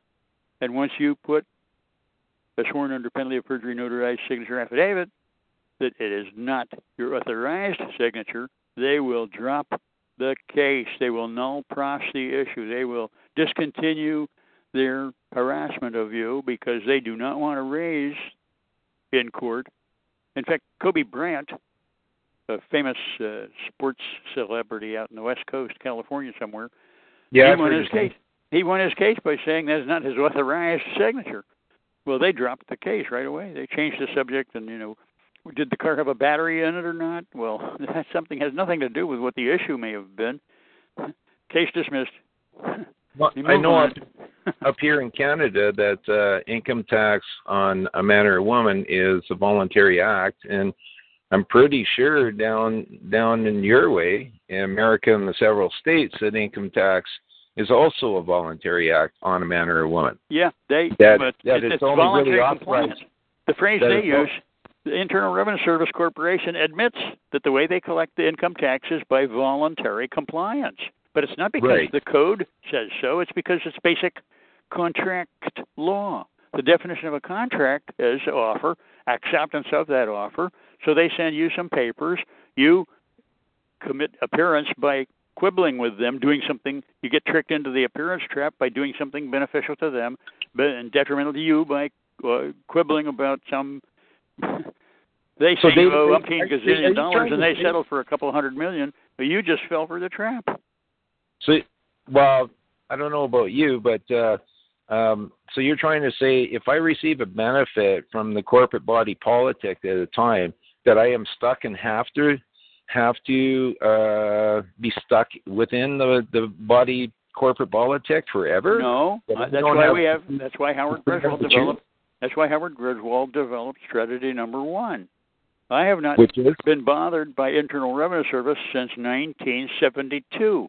Their computers do not even send me papers any longer because I not only returned the papers using Howard's document uh, wording on his neutral response, right. I sent them back certified mail. Well, the computers, they have eight or ten different computers around the country that send stuff, and the one computer does not tell the other nine, or they don't all get the message. So some different one would send something. Six months later, some third one will send you the same message. And I began putting, when these things were returned, I would put them in the three-day priority envelope, which is five dollars and eighty cents, or used to be five eighty. It's probably Right. more now. The point is, I would put their documents into that priority mail envelope, and I would put six cents or seven, eight cents, ten cents, whatever, a couple of pennies postage with the Internal Revenue Service's name and address both as the sender and the receiver on the priority mail, and I would drop it in the big box outside the post office. Not not inside the building. I'd put it in the box outside with eight or ten cents of postage so the post office would get it and they would say, Oh, there's not enough postage for this priority mail. So they would return to sender, which is the Internal Revenue Service. So they had to pay five dollars and eighty cents to get their own stuff back. And if they if they continued, the next time I graduated to a larger priority box size, which cost them even more money. After a while, it got I was costing them more in return fees that the postal service was collecting, and I was not worth it to them because they knew I was onto their fraud. That's too cool. So okay, so But you got to use you got to follow Howard's instructions and put But that isn't comment. that committing mail fraud? Yes, they are absolutely. That's why you've got to say third third party it? affidavit of mailing, so they will know you've got an affidavit from your postal clerk or your next door neighbor or your brother-in-law, whoever takes the documents and puts them into the envelope for you, and takes the document-filled envelope to the post office for you, and inserts it into the mail stream for you, and they gave you a signed, under penalty of perjury, sworn notarized signature affidavit that he did so. That way they cannot lie and claim you never sent it back. Because you they will think you've got an affidavit. Whether you actually bother to get an affidavit from your brother in law or your son or your But housekeeper just by putting their um, name and address as the sender and both put, put them as both the sender and the receiver. So that if they Isn't if they return to the it- sender, if they send it on through, it still goes to the U.S. Internal Revenue Service because it's their name and address both as the sender and the receiver. right. But I think I heard I think I heard Larry one time say that the best way to uh who was in the postal service uh, I think he was a postmaster for quite a long time but he was in there for 30 years and he said the the one way to uh send mail back that isn't fraud is to put undeliverable on it. Hmm. So Okay. that's just something that was just something I I heard. You know, But- we have a couple more people with their hands up, and time is getting short. So, should we move on? Was that it for you? Great. Uh, I just I just had one question for David, and that was so what his what is his answer to to um, rebuke these presumptions without getting into trouble? Strategy number one go to escape tickets irs court.org, implement Howard's strategy number one, and it must be continuous and repeated each and every time, each and every envelope, each and every document, each and every letter, each and every paper, each and every presentment, each and every time. And the one time you fail to activate and implement Howard's strategy number one, a contract will arise and you will pay or go to jail for failing to implement strategy number one. And that's my answer based on law and Howard's research. And it has worked for me as far as Internal Revenue Service goes. Like I said earlier, it's worked for me since 1972. None of their computers, not San Francisco, not Denver, not Philadelphia, none of the IRS computers send me stuff any longer because they don't want to pay the return postage, priority mail for another huge box full of their stuff to be returned to them. Well, thank you for your time, David. But you got to use really that phrase, third-party affidavit of mailing. Otherwise, they will think you don't know any better, and you'll fall for the trick and trap, the appearance I'll trap have, and the acceptance trap, and a contract arises by the acceptance. I'll have, I'll have to look up that word affidavit because I don't, I don't think I understand that word. But uh, thank you very much for your time, sir. Okay. Well, thanks for your interest. Thank All you. right. All righty. Here's to Let's Canada. move on. uh, Money Mike 5000. Did you have a question or a comment? Money Mike. Oh, hello. There you go. Hi. Oh my goodness. Okay. Ugh, forgive me. I just woke up. Okay. Oh, sorry. Um, I'm only serious. See, we just Um, answered your question, and now you woke up. Yeah. I'm now. I know the rest of the story.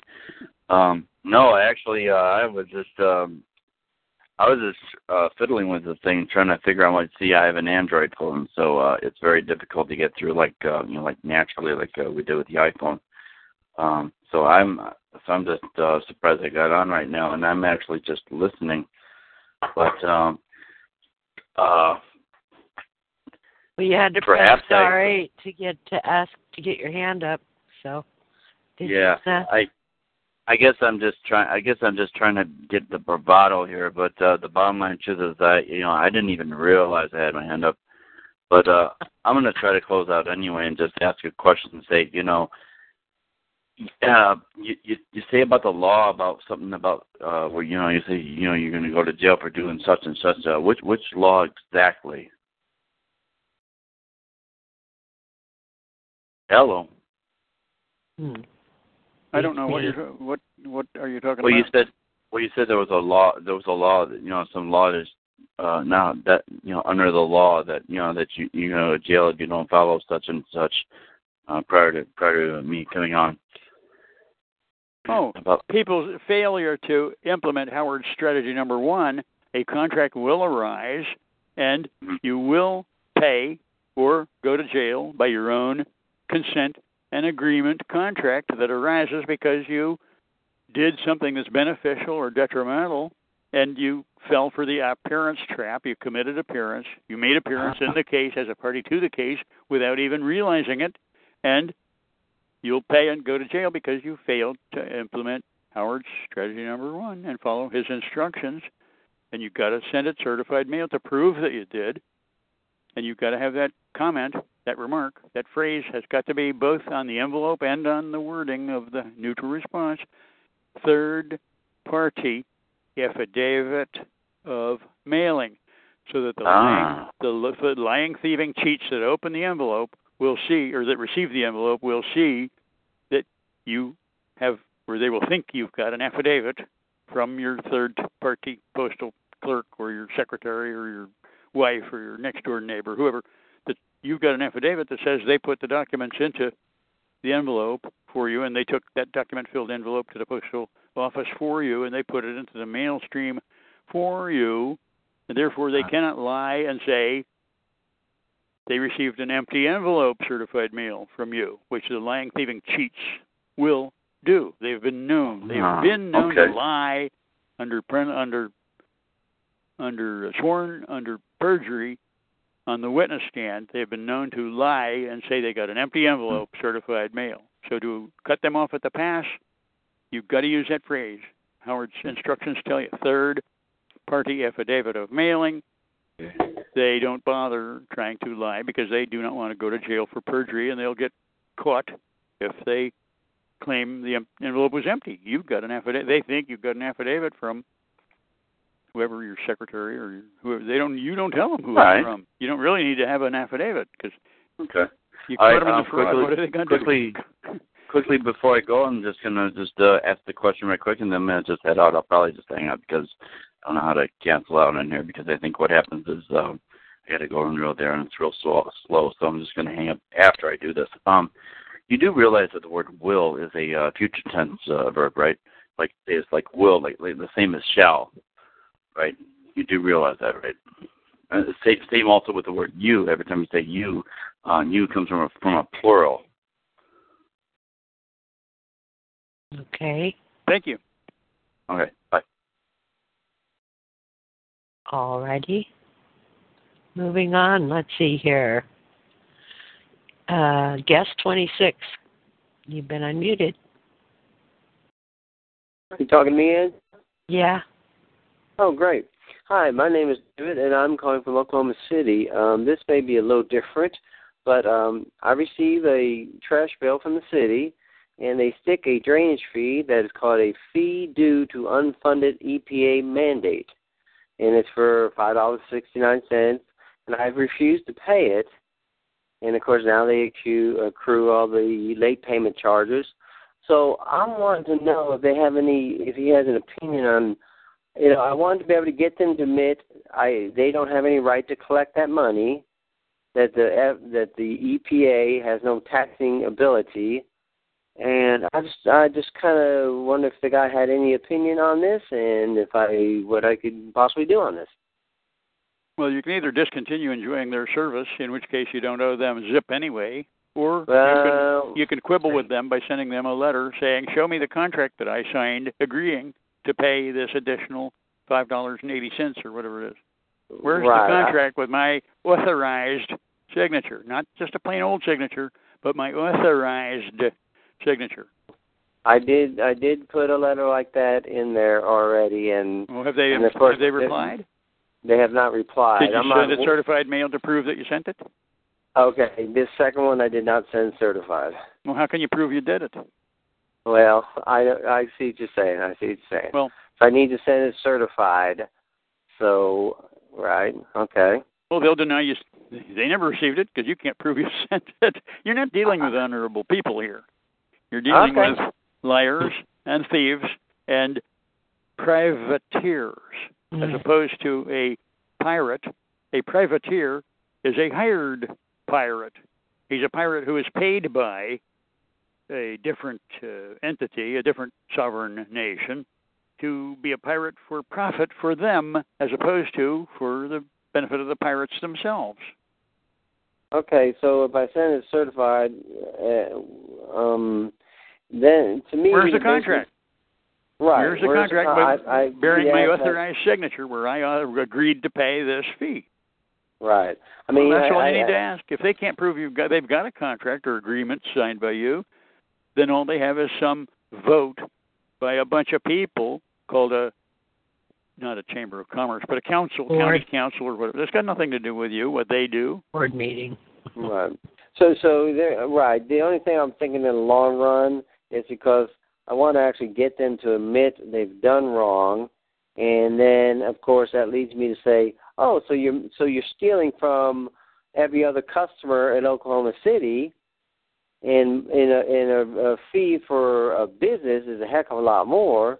So that means that it could be like a class action lawsuit against the city. They're never going to of course- admit any wrongdoing. So well, I know, but then, then of course, we're fighting the EPA. So then, since the Tenth Amendment and nullification is starting to grow, it's just that kind of pushback against the federal government. What is the EPA? A federal agency? Yes. So it's another private for-profit corporation listed on Dunn with two N's and Brad Street as a profit-making private corporation. Where is your contract with that agency, that private corporation, Mm-hmm.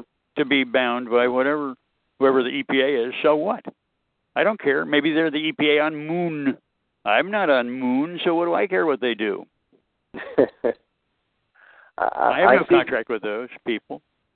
Right, right. I see what you're saying. I'm just trying to make it even more difficult for for the thieves. Well, it's And like Andy says, you're going to waste a lot of time, and uh, you know we teach how to stay out of court, and if you want to go in and Well, I don't fun, know how to. You know, if you go on the offensive, that's kind of what you kind of have to do. And I'm Well, just thinking just in the prepare. long haul. If if you want to win, you got to prepare your evidence, your proof. Right. So okay. if you so want to create your saying, proof and evidence, you have to do it by certified mail in writing. If it's a telephone call, it is wor- it's nothing. They have no proof that you ever called or that there was any answer or tel- telephone conversations or nothing but vibrations in the wind. They're not We in writing. They're not on going. paper.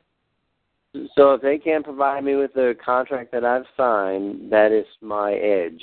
With your authorized signature, not just signed, Right. signed, authorized signature signed. Did you I'll write agree to that pay down. that when you originally started? Did you agree to pay that? No. Well, did they give you did they give you the full explanation? Did they give you the full disclosure prior to obtaining the alleged signature? Uh, I if you actually rented set- it, if you rented an apartment and it was a thousand dollars a month, you got a you know two bedrooms and uh, everything is cool and and you're doing that for a couple of years and all of a sudden the landlord sends you a bill and says we're going to start we're going to start charging you another an additional hundred dollars a month just because you going to do it Right. Well, no, of course not. If you've got a lease and it's supposed to be for X amount of dollars or whatever. It's the same thing Right. with your bill. You know, you signed up for to Well, I know, I know. electricity or whatever it is, and uh, they, they're they're going to say. I mean, they're saying that also the EPA told us that we need this money because of this plan that's going to make Oklahoma City a better place, right? And of course, they right. And so I will have to challenge them onto the. So where did you? Where's the contract where you agreed to accept There- and there be subordinate no- to their plan? Right. Right. There is no contract. It's, It's their fraud. plan, and why should you pay for their plan? It's their plan. Let them pay for it. Okay, that sounds great. Try it. and Let us know what happens. Okay, it was escapeharassment.com. That's one of the titles. Okay, thank you very much, Dave. Strategy number one. You All got to use it repeti- repetitively and continuously. And the one time you fail, you fall for the trap, either the appearance trap or the acceptance trap, and a contract arises thereby, and you will pay or go to jail for not paying by your own Okay. agreed, consented to acceptance and contract that arises therefrom by the very definition of a contract offer, acceptance of that offer, at which point a contract arises by law, by the acceptance, and the offeror can no longer withdraw the offer. Once it is accepted, all parties are immediately held and bound to specific performance of the newly arisen contract. Okay, next up we have uh, Central Florida. Go ahead, Central Florida. Uh, thank you, Angela. I just wanted to pass along, and I hope I got the, the spelling correct, to find your corporate state, uh, Florida or California, or wherever, located in Washington, D.C. I think the website is sso dot org. I just heard it tonight. Oh, SS. dot org. Correct. And that's Okay. where they that's where the states are administered, and that's where the council of governors are located, and uh, Common Core and all that other good stuff. Just now putting it in here. Is it Hall the- of the uh, States ORG? State Services Organization. That's it. State Services Organization. Technology Services, Office Support Services, Property Management, Conference Services. Who we are, State Services Organization, a 501c3 nonprofit organization committed to providing superior property management, blah, blah, blah. Okay. Uh, They've got the seal of Iowa.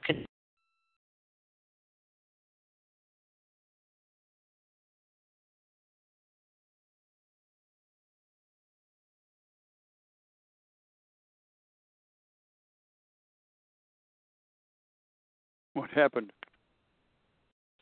Did Hello? TalkShoe cut you off? Did Hello? TalkShoe, TalkShoe cut Angela off? I don't know. Maybe it did. Do you hear me, uh, uh, uh tax man? I can hear you. Yeah, I don't know if anybody else can. Uh, Angela may have got cut off. Uh, are you there, Angela? Yeah, talk shoe cut him off. You, in other words, you, you must be talking about something, something that, that's worth talking about because you probably cut him off, uh, uh, cut, uh, cut a, cut a, uh, cut a, uh, uh, uh, cut into a program when people like you come on and talk. Wouldn't surprise me. And me neither. I'm not surprised. But my question was this, and maybe some people on the call they can go look too. Are you familiar with what's going on with this new currency? Are you first of all you, you heard of Ron Paul, right? Oh yeah. Well, he ran away from them. He said he don't want to have have nothing to do with the Congress no more. You know that, right? Well, the Congress does not represent the people. They Right, say they do, and once they get elected, the hell with the people. They just want the paycheck, and they want to get reelected so they can continue to get the paycheck. But they could go to the fiddler's fiddler's jam about the people. And that's exactly what he said. I believe the Congress you have right now is a legal court for the corporation. Yeah, for the banksters. They work for the banks too.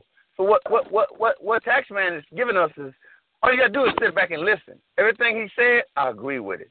And I think that a lot of people should go research what he said and they'll realize through evidence that he's not just sitting here uh, yapping. That he's talking about something that can help everyone on this call and in this whole world, in this whole country, as a matter of fact, because that's our main concern. Well, I got a question for both of you. Can one of you please define affidavit for me? I'm back in case you're wondering. I got knocked off again. Okay, go ahead. I let Constitution man. I mean, I'm sorry. Uh, well, I'm thinking about. tax man. I, I, hi, Angela. How you doing? This is Alim Mohammed. Uh, Hi. Sir, I'll let uh taxman answer that question. An affidavit is a sworn statement of fact, and it better be true, or you're going to go to jail. If it isn't sworn under penalty of perjury with a notarized signature, it's worthless. Thank you. And tell me something, taxman. That's Why the come no the tax lawyers- man. I'm the why- no why- tax man. No taxman. I'm sorry. Yeah, that's me. I'm sorry. I've been I've been hearing you for years, and I'm sorry for that other slip of words. I've been listening to you for years, and I, I know you know what you're talking about. Why do these liars put down declaration instead of putting affidavit in? Every time I send affidavits at them, they they send back something like a declaration. Whenever they whenever they sign their papers and their documents, when their motions go into court, they put down declaration. They never put down affidavit. Is it sworn under penalties of perjury? Mine. then it's worthless. If it's not if it's not sworn under penalties of perjury, it's worthless under whichever title or any name they give to it. If it's not sworn under penalties of perjury, who cares? It's nothing.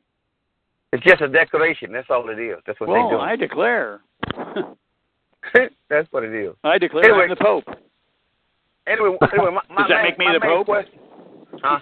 Pope, Pope, Pope, Pope. Anyway, my main question, Angela, it, it was something that you could expound upon as well. Uh, no tax man, I wanted you to expound upon it because I've been doing some research with the BRIC Nation. You familiar with the BRIC Nation and the new currency that China and Russia and those guys are putting together to try to freeze out our currency? It's like a, it's like a war. Ain't nothing but, ain't nothing but a, a cold another cold war going on. But are you familiar with the BRIC Nation? I'm not. You're not, uh, Angela? No, I'm not. I've No heard of it. man. You heard of Well, it? whatever the Nope. money they decide is, if it bears interest, it's nothing anybody wants. If it's interest bearing, it doesn't matter who the extortionists are. It's going to be another fiat worthless I'm money. surprised. No, no one has, no one has did any research on the BRIC nation. What the, it's just like a new nation. They're trying to phase out our currency. They're trying to say that because you know we owe China more than we owe anyone else, probably. but that's what they're saying, and that's what they they're, they're coming to try to uh, uh, claim their debt. But they want to do it by opening up because they're buying all the gold. They're running across the world buying every piece of gold they can get and get their hands on. And this is something to do with China, and it's real important because people don't see what's coming, and it's probably it's probably why this martial law might might kick in as a result of something like this. But it ain't good. Let's put it like that. And I don't mean to be a negative, but I need to. For me, it's positive to know. For me, well, this country is about to be, positive. invaded and attacked by its own government. The okay, I can, I can, Lawyers I. Corporation government is about to attack the American people. Yeah. So you're going to They've have civil war, just like that movie Red Dawn. Only instead of Right. some foreign country invading, it's going to be the United States government is invading the people of America, using possibly foreign troops, whether they come across the border from Canada or whether they come across the border from Mexico. There is no border. There's no wall, so they'll just come across the same way the people do now. They But ignore whether they the come border. out, whether they come across the border or out the sky, they're still coming from the coming market. Britain, Britain, Britain gonna have something to do with it, and the rest of these these these these, these people who who has done what they've been doing for years. Uh, that's what I'm assuming. In your state, uh, uh, uh, no tax man, do you see a lot of military trucks coming, a military complex uh, uh, manifesting right before your very, very eyes? Yeah, we see those uh, trucks, military trucks, going past all the time because there's a National Guard uh, uh, armory right down the street, about a mile and a half. So there are always military trucks coming and going. Yeah, we see them a lot. I see them. We, I see them in places I never saw them before, and I see them in yards. I see them stockpiling, stockpiling them in yards. I'm saying, like, what are all these trucks doing here? So that that speaks to what you're saying, basically. But what, anyway, I'm, I'm gonna I'm gonna get off. But I, I just wanted to hear about this brick. I want you to expound upon the BRICS nation. But if you haven't done any research on it, at least I'll put a word out here for people to do a research and put it put it up on their computer. It's called the BRICS nation. You'll see it's Russia, it's China, and it's several others. I think it's West Africa. There's a lot of there, there there's a lot going on with this BRIC nation. And I Hey, man, what's your name? do- What's your name? Oh, me? Me? Yeah. Yeah. My name is Alim Mohammed. Hey, um, didn't uh, didn't India just buy a bunch of gold as well uh, from the IMF? Yeah, they with the BRIC nation. They're part of the BRIC nation too. See, they try to hook up were, and I phase thought out they our currency. common law like the rest of us. Huh? I thought they were common law like the rest of the free world. Mm, they might be on the face, but what they're doing is another story. They're hooking up with China. They're saying one thing and doing another. And China trying to even go in Afghanistan, but they turned them down Afghan- Afghanistan, and they said they'll sit in for the United States. This is some powerful things going on here in the world, and it's the division here in the world that's going on right before our very eyes. And that's why I asked you guys about the. Let's look up the BRIC nation, and then that'll lead you to your other research, and you'll be able to see that there's a nation. These are nations who are hooking up against us. Well, until the American people take back the constitutional republic, they're going to be slaves to the Lawyers Corporation under one title or another, whether Can it's China or India or any other any other nation. They're going to be slaves to the money renter cartel until one they force the money renters to comply with the Constitution and coin the money and regulate the value thereof and not rent at interest from a private corporation, no matter what the name or the country that issues it may be. If it's See, I'm a little interest bearing, it's usury. Can one of you guys uh, define the difference between a nation and a country? Hmm. Yeah, a nation is the people, the country is the land on which the people live. Okay. One way to look at it. And tell me why sometimes people define this state. because they do not understand the distinction. They're not aware of what the difference between actual and pretend may be. Okay. I thought the nation. I thought the nation was the people and the country was the uh, corporation. But that's why I was asking because I was a little confused. It's another way of looking at it. It's a matter of interpretation. It's in the eye of the beholder, right? the legal definition you would look up in a legal dictionary, right? Yeah, it's like a foreign language to me. I don't really understand it. Okay. Well, we're going to close up shop here. It's 209. I mean, 2 hours and 9 minutes into the call. We've gone 9 minutes over. Is that uh Oh, you know what? I had to ask you one more question.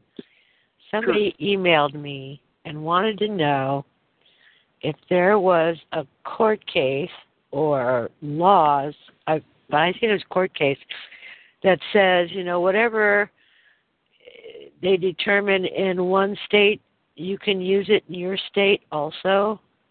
Is that um, right? Like uh, a matter of jurisdiction. A That's- matter of jurisdiction, isn't it?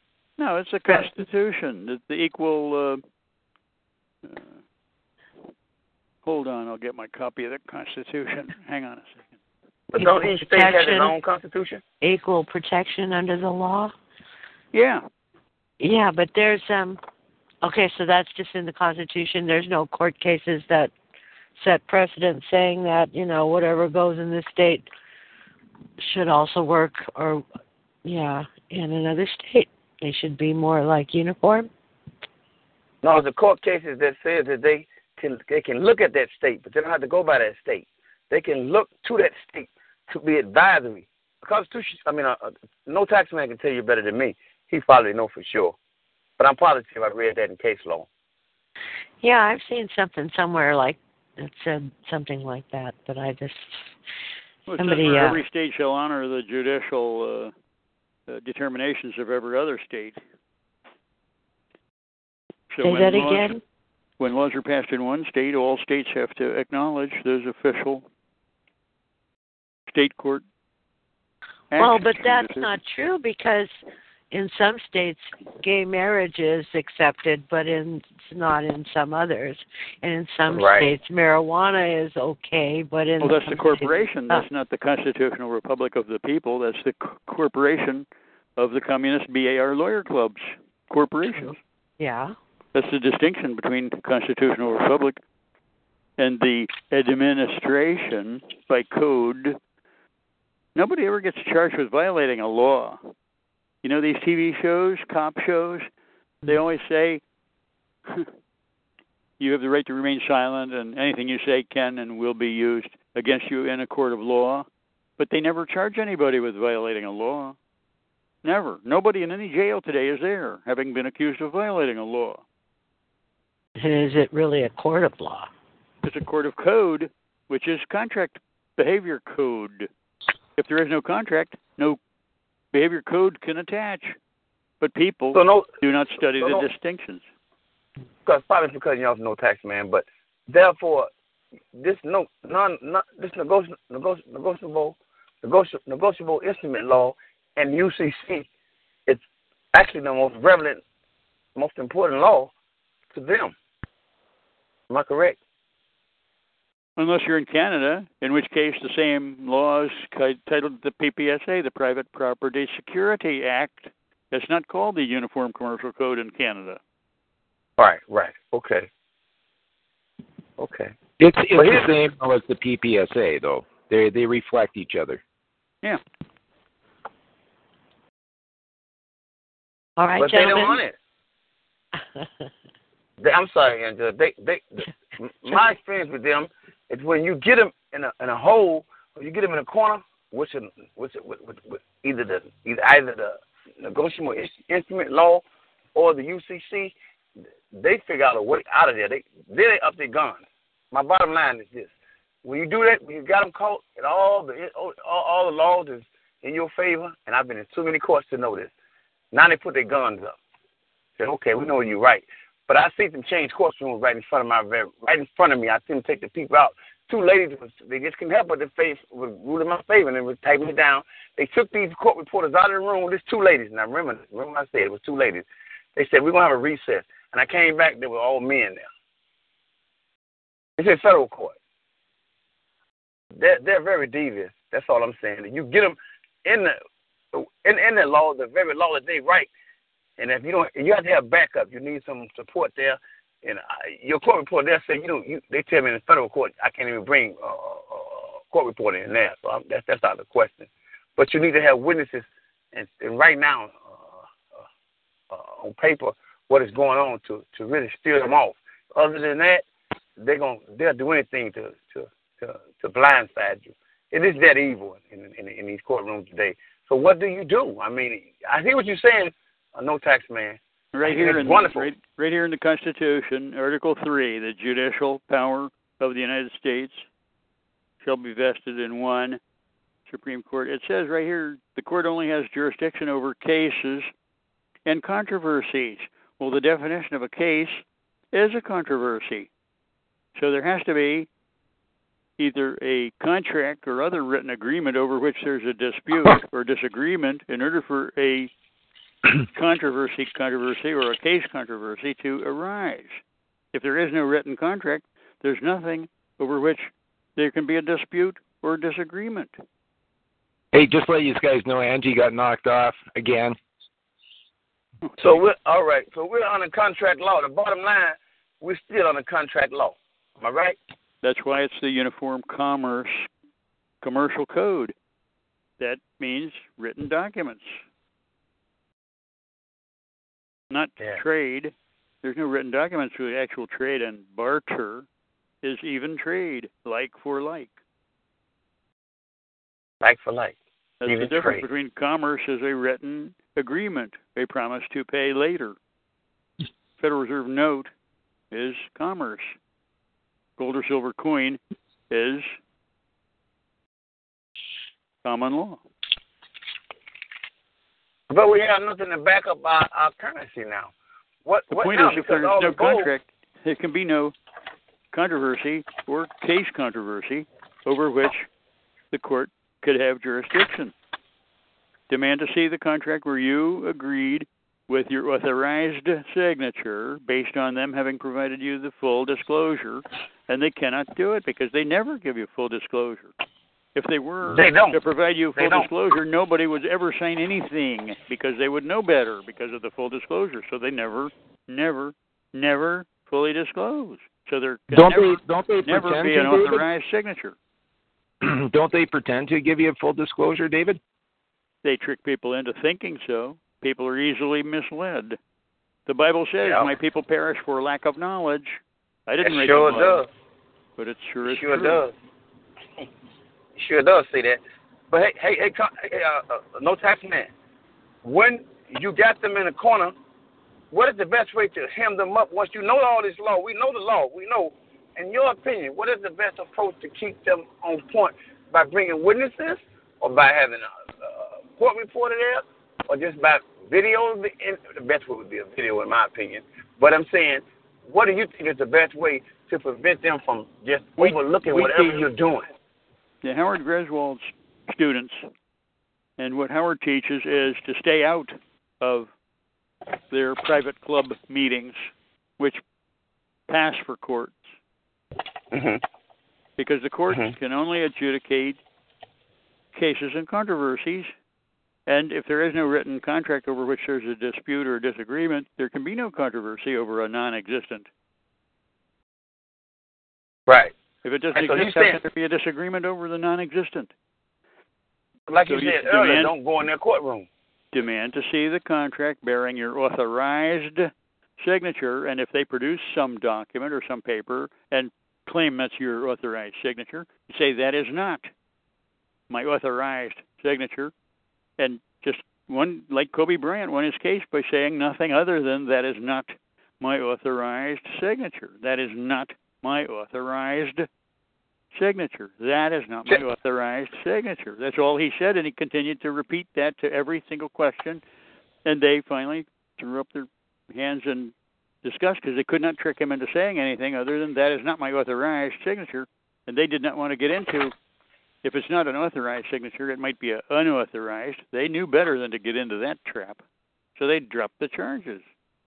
So the key word is authorized.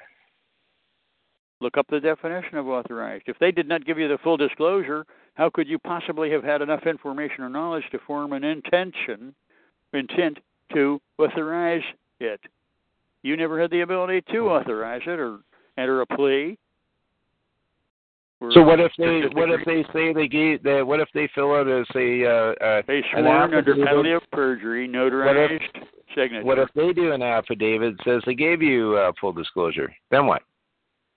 They never will sign under penalty of perjury with a notarized signature anything, and they cannot get inside your mind.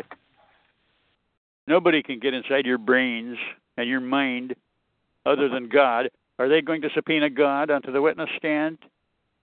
You're right, So if man. you put in a I mean, sworn I- affidavit no. with notarized signature, they none of I mean, those no. lily-livered weasels have enough guts to sign under penalty of perjury, I've- notarized I've- signature to defeat I've your had- affidavit. They're not going to do it. I've had firsthand uh, experience where I've watched an officer of of whatever, a corporation, a crown, uh, uh, whatever, uh, swear in and lie through his teeth. Exactly why we say stay out of their courts. Implement strategy number one, and you never will have to go into the court if you if they ignore the law and ignore due process and continue on after having had strategy number one implemented. Then you resort to strategy number two. If they again ignore the law and due process, or they continue to ignore the law and due process, that's when you can use Howard Griswold's strategy number three, which is the demands, the six demands and disclaimers, which they cannot answer. Once you enter those demands and, and disclaimers, they want to close the case and get out of there. They do not want to have anything more to do with you because they cannot answer those demands and they cannot comply with those disclosures. Once Okay, you- David, I, I also have another question for you I think is really important because people have asked me this. Now, say say uh, IRS or whatever comes after you and they're saying, hey, you owe this money, and you say, hey, you know, whatever, what money or whatever, and they say, if you wish to petition this, just uh, fill out this petition form. Now, would you You know, that's, that's falling into the, petitions? you're committing appearance. If you go to the website and study those definitions of appearance, you'll see that by answering that, you're doing something that's beneficial or detrimental to yourself, and you're falling for the appearance trap. You're entering And how is the it, how is it the way, the to way, the way to dis- the way to discontinue being uh, tricked into voluntary compliance is to implement strategy number one. That Howard No, but has. I, I'm just asking what if I say, what if they say, hey, if uh, you don't agree with this, you know, sign this petition form, and I do it, what am I actually doing to myself when I sign one of their petition forms? You're making appearance in the case as a party to the case.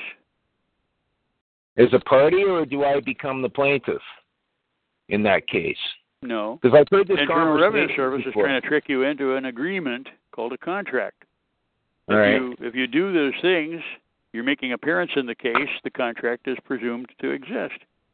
So if you use Ah. strategies, Howard's strategy number one, there is no agreement for you to lie and fraudulently misrepresent that you are a fictitious defendant when you're not. You're a live, natural, male people. You're an actual people, not a corporate fiction, all capital letter name person with a government property ID number, aka a socialist slave, or aka social security number. Congress does not issue those numbers to actual people. Congress only issues those numbers to quote, Congress's creations, which are all capital letter named fictions. So let me see if I got this right. If they sent me a thing saying, "Hey, if you don't agree with this, you sign this form, it'll Ignore petition." that and implement strategy number one. But Anything you I- do, you're I falling said- for their trap. I'm just right, and I, I want to get to the trap part to understand Well, the trap stay part. out of So- court and don't do not fall for the trap. We teach how to stay out of court, and the best way is not to fall for the trap and activate strategy number one. And it's worked for me ever since 1972. Right. Forty some years, I have not had any Right. contact uh, with Internal Revenue. Does not bother sending me anything anymore Okay. because I was costing them money.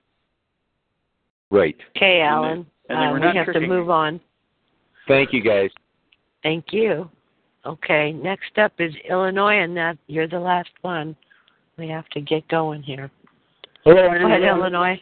I'm sorry. Hello, Angela. Everybody on the call. I just wanted Hi. to make a statement about the man uh, from Oklahoma City. He told a story uh, refuting, uh, uh, was, I I believe it was a sewer tax uh, an EPA tax or something with his. Right. Either, is that correct? Yes. Uh, one option he might want to consider is accepting the fee, the tax, and uh, sending back a letter saying he, he agrees with it under the condition that, um, as far as what they determine as sewage, he defines as um, fertilizer. There's a lot of there's a lot of uh, people that use human waste as fertilizer. Uh, the Amish, for example. So he can define his as fertilizer and say, now I haven't been paid for my fertilizer. You've been taking my fertilizer for nothing, and I've never been compensated. And send them a nice whopping bill in return. Say, I agree to pay your fee. Uh, here's my fee in return. Have a nice day, right? what do you think about that idea? Well, if that wasn't in the contract to begin with, I see it's the same thing as uh, you know them saying, you know, you owe us an EPA tax. They, you know, there was there no no none of the parties agreed to it. I mean, he shouldn't be charged the EPA tax if he didn't, you know, sign on for it to begin with, right? You know, they're going to create a controversy. Uh, they they want a controversy, so it seems the more you you buy into it, uh, the more trouble you bring uh, upon yourself. Let's That's say why the the upper hand number one anyway. avoids. That's what the strategy number one avoids. There is no controversy. There is no contract. There is no agreement for you to fraudulently misrepresent that you are the fictitious defendant, and you do not go into their private club meetings called court because there's no agreement for you to. Why Yeah, go so- and lie and fraudulently misrepresent that you're a fiction? So the man does have options, uh, you know, if he looks into them. And another thing, talking about the currencies, um, uh, we all know they're fiat currencies backed by nothing. Um, these corporate entities, they do what they want with the currencies, and they'll continue to do what they want. So uh, rather than uh, uh, buy into their system, uh, we just uh, take take the currency that we have, what we work for, and convert it into something tangible that has value that we can use in our daily lives. Um, a great analogy that I heard as far as getting a good idea of the value of what, what the currencies are. Take the U.S. dollar, for example. Um, we know the dollar is exported throughout the world. It's the U.S. dollar was, and may, I don't know if it still is, considered the number one currency in the world, and it's it's forced upon other nations by the the powers that be, the ones that are controlling everything. So that's kind of why we're not really feeling the full inflation effect um, on our on our dollar because it's, it's exported throughout the world. But um, Not for long. Pardon me. Not for long. Right. But the analogy that I heard that you really want to get a true value of what the currency is worth, look at it in terms of a fraction. And you you, you take the U.S. dollar, for example, and you can go back at any point in history. Let's go back to uh, when Reagan was president. When he left the presidency, let's say the national debt that he left, that they uh, admitted to, was seven hundred and fifty billion dollars. Okay, so you take a dollar over 750 billion. That's your fraction. Fast forward to today, or when Obama leaves office, they said uh, the national debt will be around 22 to 24 trillion. So you can take the same dollar and fractionalize it over 22 trillion, and you see what it's really worth. But that national debt is not the people's debt; it's their fictitious nation corporation's debt, so they should pay it. I understand that. In saying that, I'll say this: um, they own nothing, and we own nothing. Our Creator owns everything. He created everything. So we're it, it's all uh, we're fooling ourselves here. Well, the Pope claims that uh, the Vatican owns everything on the face of the world. I I believe the the best thing we can do is just try and find peace in our lives, and you know if you can feed your family and and uh, get through your day as healthy as you can, and and, and and have have a little peace in your in your heart and in your minds and a little friendship in your life. That's all we have. I mean, we're just we're just visiting this place. That's all. That's my opinion, anyways. And everybody have a good night. Well, thank you so much. Thank you. Thank you, Dave, for for coming on. It was uh, wonderful.